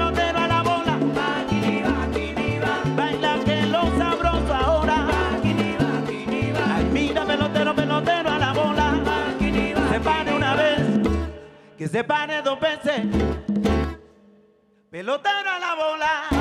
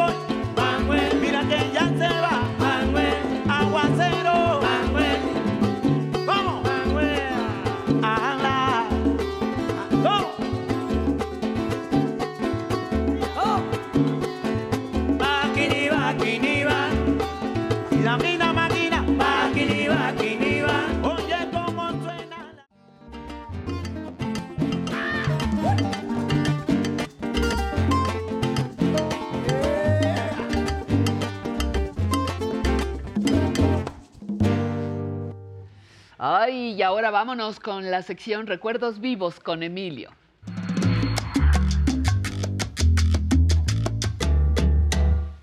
Me encanta el juego de palabras. Recuerdos que ya es pasado, ¿no? Sí. Muerto, pasado, ya se fue. Pero vivos dices, ay, ¿cómo es eso? ¿Cómo es eso? Aquí estamos contigo. Pues mira, ahora voy a hablar del futuro, fíjate. Bueno, está bien. Voy a hablar del futuro. Me da, me da mucho gusto Sí, que voy a hablar tengamos del futuro. futuro. Es un proyecto impulsado por el director general del Politécnico Nacional, sí. el doctor Arturo Reyes, para crear un corredor cultural del norte que va a ir del Politécnico a la Basílica de Guadalupe Ajá. y en medio va a estar un gran espacio que se llama el Futurama. Es una cosa que era un cine como de... Es lo que te iba a decir, de- era un cine de, de los 10,000 60, de 10,000 70. asientos Ajá. en la avenida Politécnico Nacional. Y entonces, gracias al Politécnico, se va a hacer un corredor que va a empezar en Zacatenco, donde está un auditorio que se llama Torres Bodet, Jaime Torres Bodet, de conciertos, y una galería que se llama Antonio Rodríguez. Y Antonio Rodríguez, ahí va a empezar. eso. Curiosamente. Curiosamente, es de con el que voy a platicar. Platiqué con él hace como 20 años, lo que vamos a ver. Antonio Rodríguez Muy bien. está en el origen de ese corredor cultural en donde el Politécnico tendrá actividades culturales, porque ahorita todo está en el sur, allá donde está Ciudad Universitaria y todas estas cosas. Bueno, ¿verdad? bueno, nuestro Coyoacán, trabajo nos eh, costó, estas cosas. nos Bueno, ahora hay que poner en el norte, gracias al Politécnico, Y está en el centro también, no se te olvide. Eh, ¿eh? claro. En el centro, pero ahora en el norte me encanta El y que la iniciativa del Poli del sea Poli, pero además parte de la galería Antonio Rodríguez, el hombre que introdujo la cultura, las humanidades en el Politécnico durante más de 25 años. Y va a decir ahí en la entrevista que hasta se oponían a eso en esa época. A ver, y vamos fue a el ver. director de cultura del Politécnico Nacional. A ver, yo quiero oír qué lo dice. Vamos a la entrevista. Bienvenidos, maestro Antonio bienvenidos. Rodríguez, curiosamente es prácticamente el único vínculo, el vínculo más vivo que México mantiene con Portugal. Le debemos a él, los mexicanos, mucho. Es un gran estudioso de la plástica mexicana, amigo de los grandes pintores mexicanos, a quienes ha dedicado buena parte de, sus, eh, de un gran número de libros dedicados precisamente a estudiar el muralismo mexicano y a otros grandes pintores con los que supo mantener una relación muy estrecha. Pero el maestro Rodríguez, quien llega a México por razones políticas, luchando contra el fascismo en la Europa de la Segunda Guerra Mundial, que llega a México con el primer barco de los transterrados en 1939, como nos decía hace unos momentos, se integra inmediatamente a su nueva patria y empieza a producir una obra eh, cultural que forma y es patrimonio valioso de la cultura del siglo XX de nuestro país. ¿Qué pasó cuando vio el Palacio de Bellas Artes? Así, sorprendido, maravillosamente sorprendido con todo lo que vi. ¿Qué sabía usted de México antes de llegar a Veracruz? Nada, nada, nada. Pancho Villa. Pancho, Villa. Pancho Villa fue lo único que sabía. Ni idea de a qué país venía. Ni idea ninguna de qué país venía. Así conocíamos, por lo menos los de mi, de mi rango. Fue una llegada como a otro planeta, como un marciano que llegara. A otro planeta. Una cosa así fue realmente lo que, lo que. Como el encuentro con la inocencia. Y un paraíso de alguna manera de, de- de gente No, sencilla. el paraíso era la tierra. Claro. Sol y frutas y todo eso. Fue realmente Volcanes, cielo azul. Eso. Ya los mexicanos que van a oír su conversación ya no saben lo que fue esa Ciudad de México en 39. ¿Cómo era esa ciudad? repito, la mi visión grande subvertió todo lo que podía ser. Pensar, imaginar, ni imaginar, fue Bellas Artes. Después seguí hasta el Paseo de la Reforma y fui hasta Cha- Chapultepec. Y la comparación con el Bois de era fatal. Y salía, sal- salía bien parado en México, el bosque de Boloña. Claro. Con, Con los ahuehuetes, claro. todo eso. De modo que fue una impresión maravillosa. Que me metí, supe de la Biblioteca Nacional, convertí la Biblioteca Nacional en mi casa. Casi desde el principio yo tuve contacto. Fue con la pintura mural. Yo era un gran aficionado a la pintura. Yo iba a los museos y escribía notas. Escribía notas, cosa curiosa, que yo quedaba con ellas y después veía los catálogos a ver en qué coincidía, en qué coincidía o no con, con lo que decía la historia oficial. con lo que decía. Eh, yo viajaba mucho desde mi primer viaje a Moscú. Comencé a viajar mucho por Europa. Y, la pintura era mi gran pasión. Y cuando llegué a México, supe de la pintura mural y comencé a ver la pintura mural. Me cautivó luego una cosa así extraordinaria. La de Orozco, la de Diego. La relación con Siqueiros, que era además camarada, además eh, eh, amigo, ¿cómo se estableció? Eh, llena de contradicciones. Fuimos muy amigos, pero él exigía mucho de la amistad y del crítico de arte. Él exigía que el crítico de arte fuera un empleado del artista. Nos quisimos mucho. Poco tiempo después, el mural de, del sindicato de actores fue, como usted sabe, como, como nos recordamos, ese mural fue criticado, fue censurado. El de la ANDA. La el mural. De revolución es el tema, ¿no? La revolución es el tema. Una mujer que- a quien matan al hijo y ella está besando, está besando al hijo. Y, y cubrieron ese mural, taparon ese mural y llevaron el mural al tribunal para juzgar, porque Siqueiros no había cumplido el contrato. El contrato. Y Siqueiros me designó a mí como defensor ante el tribunal. Fue la primera vez, creo yo, en que un mural, un cuadro, una pintura, es juzgada en un tribunal y un crítico de arte es el defensor. El abogado. El abogado. Don Antonio, usted no, no tenía una for- era un luchador político, un hombre, un militante radical de la política, un periodista. Un periodista. Pero te- usted tenía una formación eh, académica en arte o era simplemente el placer de visitar museos y de conocer el arte. Era el placer de conocer el arte. Y después los viajes, pero Ahí ya empieza el conocimiento sistemático de los museos, de Louvre, de, de. Prado, de museos de, de Holanda, de Bélgica, todo eso. Y leí cosas, leí bastante. ¿Leía usted sobre crítica y estética del, de arte? Sobre sí, sí. ¿Qué, qué, qué- serían los autores o los libros que más le impresionaron en, en esa época de hobby artístico? Eh, no, no puedo eh, acordarme, pero hay un libro, eran tres tomos sobre la historia del arte en francés, no me acuerdo del autor, que tuvo una influencia muy, muy grande en mí, muy grande, en mí, muy interesante. Y al primer día cuando que llega a México escribe ya directamente en español. ¿Cómo había sido su contacto con la lengua no de Camões, sino de Cervantes? Bueno, escribo en español, nos imaginamos cómo. Sí, pero sí, así escribí. Seguramente me han corregido.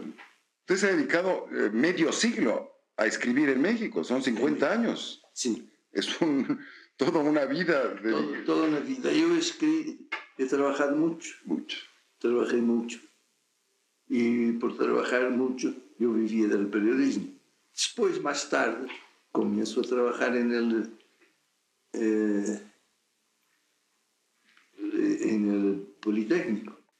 Entra usted al Politécnico y ahí llega a, a ser director de difusión cultural, de las actividades culturales. No se llamaba director, pero es, eh, es eso. El responsable de la difusión cultural. El responsable de la difusión cultural. En el, en el instituto que creó don, el general Cárdenas. Sí, y con una actividad muy intensa, porque era sobre pintura, sobre fotografía, sobre teatro. Nosotros llegamos a tener 11 grupos de teatro, que es una cosa Fantástico. bastante importante. 11 grupos de teatro. En, en una institución técnica, ¿verdad? Técnica. donde no hay human- actividades humanistas. No solo no hay, se combate. Se combate. se combate. Usted estaba dando ahí la batalla Estaba por el la humanismo, batalla. en la trinchera más difícil. Estaba dando la batalla. Consideraban que eso era un lujo, que eso era antirrevolucionario y cosas así por el. Ajá. ¿Cuántos años pasó usted en el, en el Politécnico? En el Politécnico, unos veintitantos años. Veintitantos 25 años. Luego eh, fue director del Museo de- Tecnológico. Fui director del Museo Tecnológico.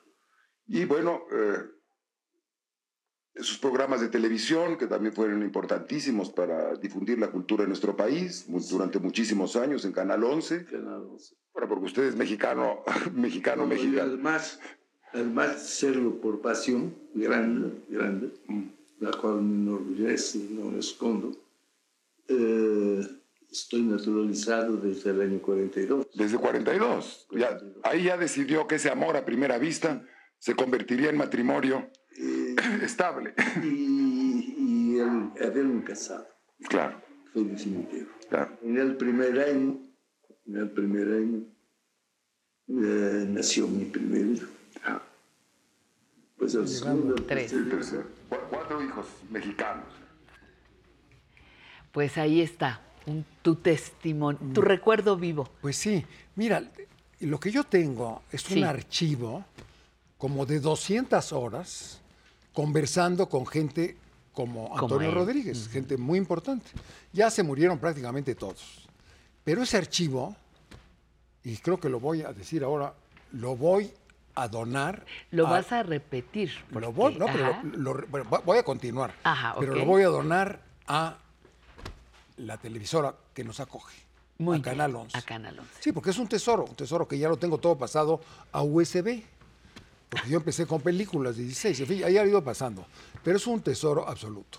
Y es importantísimo porque este hombre dice que aún en el Politécnico combatían la cultura humanística. Él es el que va a originar esta gran actividad cultural que hay ahora en el Politécnico, gracias a este portugués que llegó a nuestro país, como tantos otros extranjeros, y que tuvo un programa de televisión sobre arte y exposiciones muchos años aquí, en donde estamos tú y yo. Fíjate, fíjate una cosa, eh, Emilio, no, no son casualidades, son consecuencias. Si estábamos concentrados, se puede entender además, en la tecnología, en la ciencia, eh, en, la, en las ingenierías, en, puede parecer lejano el humanismo, de donde se puede derivar el arte, la cultura, las actividades eh, enriquecedoras de cualquier Del cultura, ¿no? espíritu, claro. del espíritu. Entonces, de momento eso pasó a un segundo plano porque entró en primero otras cosas que qué bueno que están La funcionando. matemática y la Pero física, ahora, sí, sí. claro, ahora vamos a, a rescatar, como tú dices, con este nuevo proyecto, eh, una parte que necesita el norte de la ciudad, Y es que es la importante, cultura. fíjate, recordar que ese programa, que era importantísimo, un programa especial sobre arte y pintura y Sí. exposiciones, luego lo tomó doña Raquel Tibol, que también ya se fue. Ya se fue. Pero hubo en el Canal 11 un espacio especial para difundir cuáles son las exposiciones importantes, por lo menos en la Ciudad de México. y esa es la importancia del hombre con el que platiqué, un hombre simpaticísimo, que cambió de nombre, ese no era su nombre, tenía- era de Oliveira, ¿no? Porque fue un, un hombre, un luchador contra la dictadura de Salazar. Y llega a México huyendo como un exilado, ¿no? Y México y el Politécnico le abrieron los Las brazos puertas. para Muy que bien. escribiera 40, pelícu- 40 libros sobre muralismo mexicano. Híjole. Imagínate. que será tema de otra conversación. conversación. Doctor, doctor Emilio Cárdenas, muchísimas gracias por tu, por tu presencia. Nos vamos a ver muy pronto. Y usted no se vaya, todavía nos falta el baile, el remate final. Le recordamos que todos los domingos esta es su revista dominical para personas adultas mayores. Saludos a Toluca, Durango, a Guadalajara, a Teotihuacán, abrazo especial a Playa del Carmen, a Puebla, Saltillo, a Chetumal, Tijuana y a la comunidad de Chicago. Muchísimas gracias por estar con nosotros. Teléfono del 11 55 51 66 4000. Correo electrónico público arroba aprender a envejecer.tv. Búsquenos en Facebook, búsquenos en Instagram, búsquenos en todas las redes y no deje de visitar nuestro blog. Muchísimas gracias a nombre de todo nuestro equipo y a bailar, señores, que esto de eso se trata, de pasarla muy bien. Muy buenas tardes, nos escuchamos el próximo domingo, pero recuerden que lunes, martes, miércoles y jueves, Aprender a Envejecer continúa a las once y media de la mañana por el 11. Gracias y música maestro, por favor.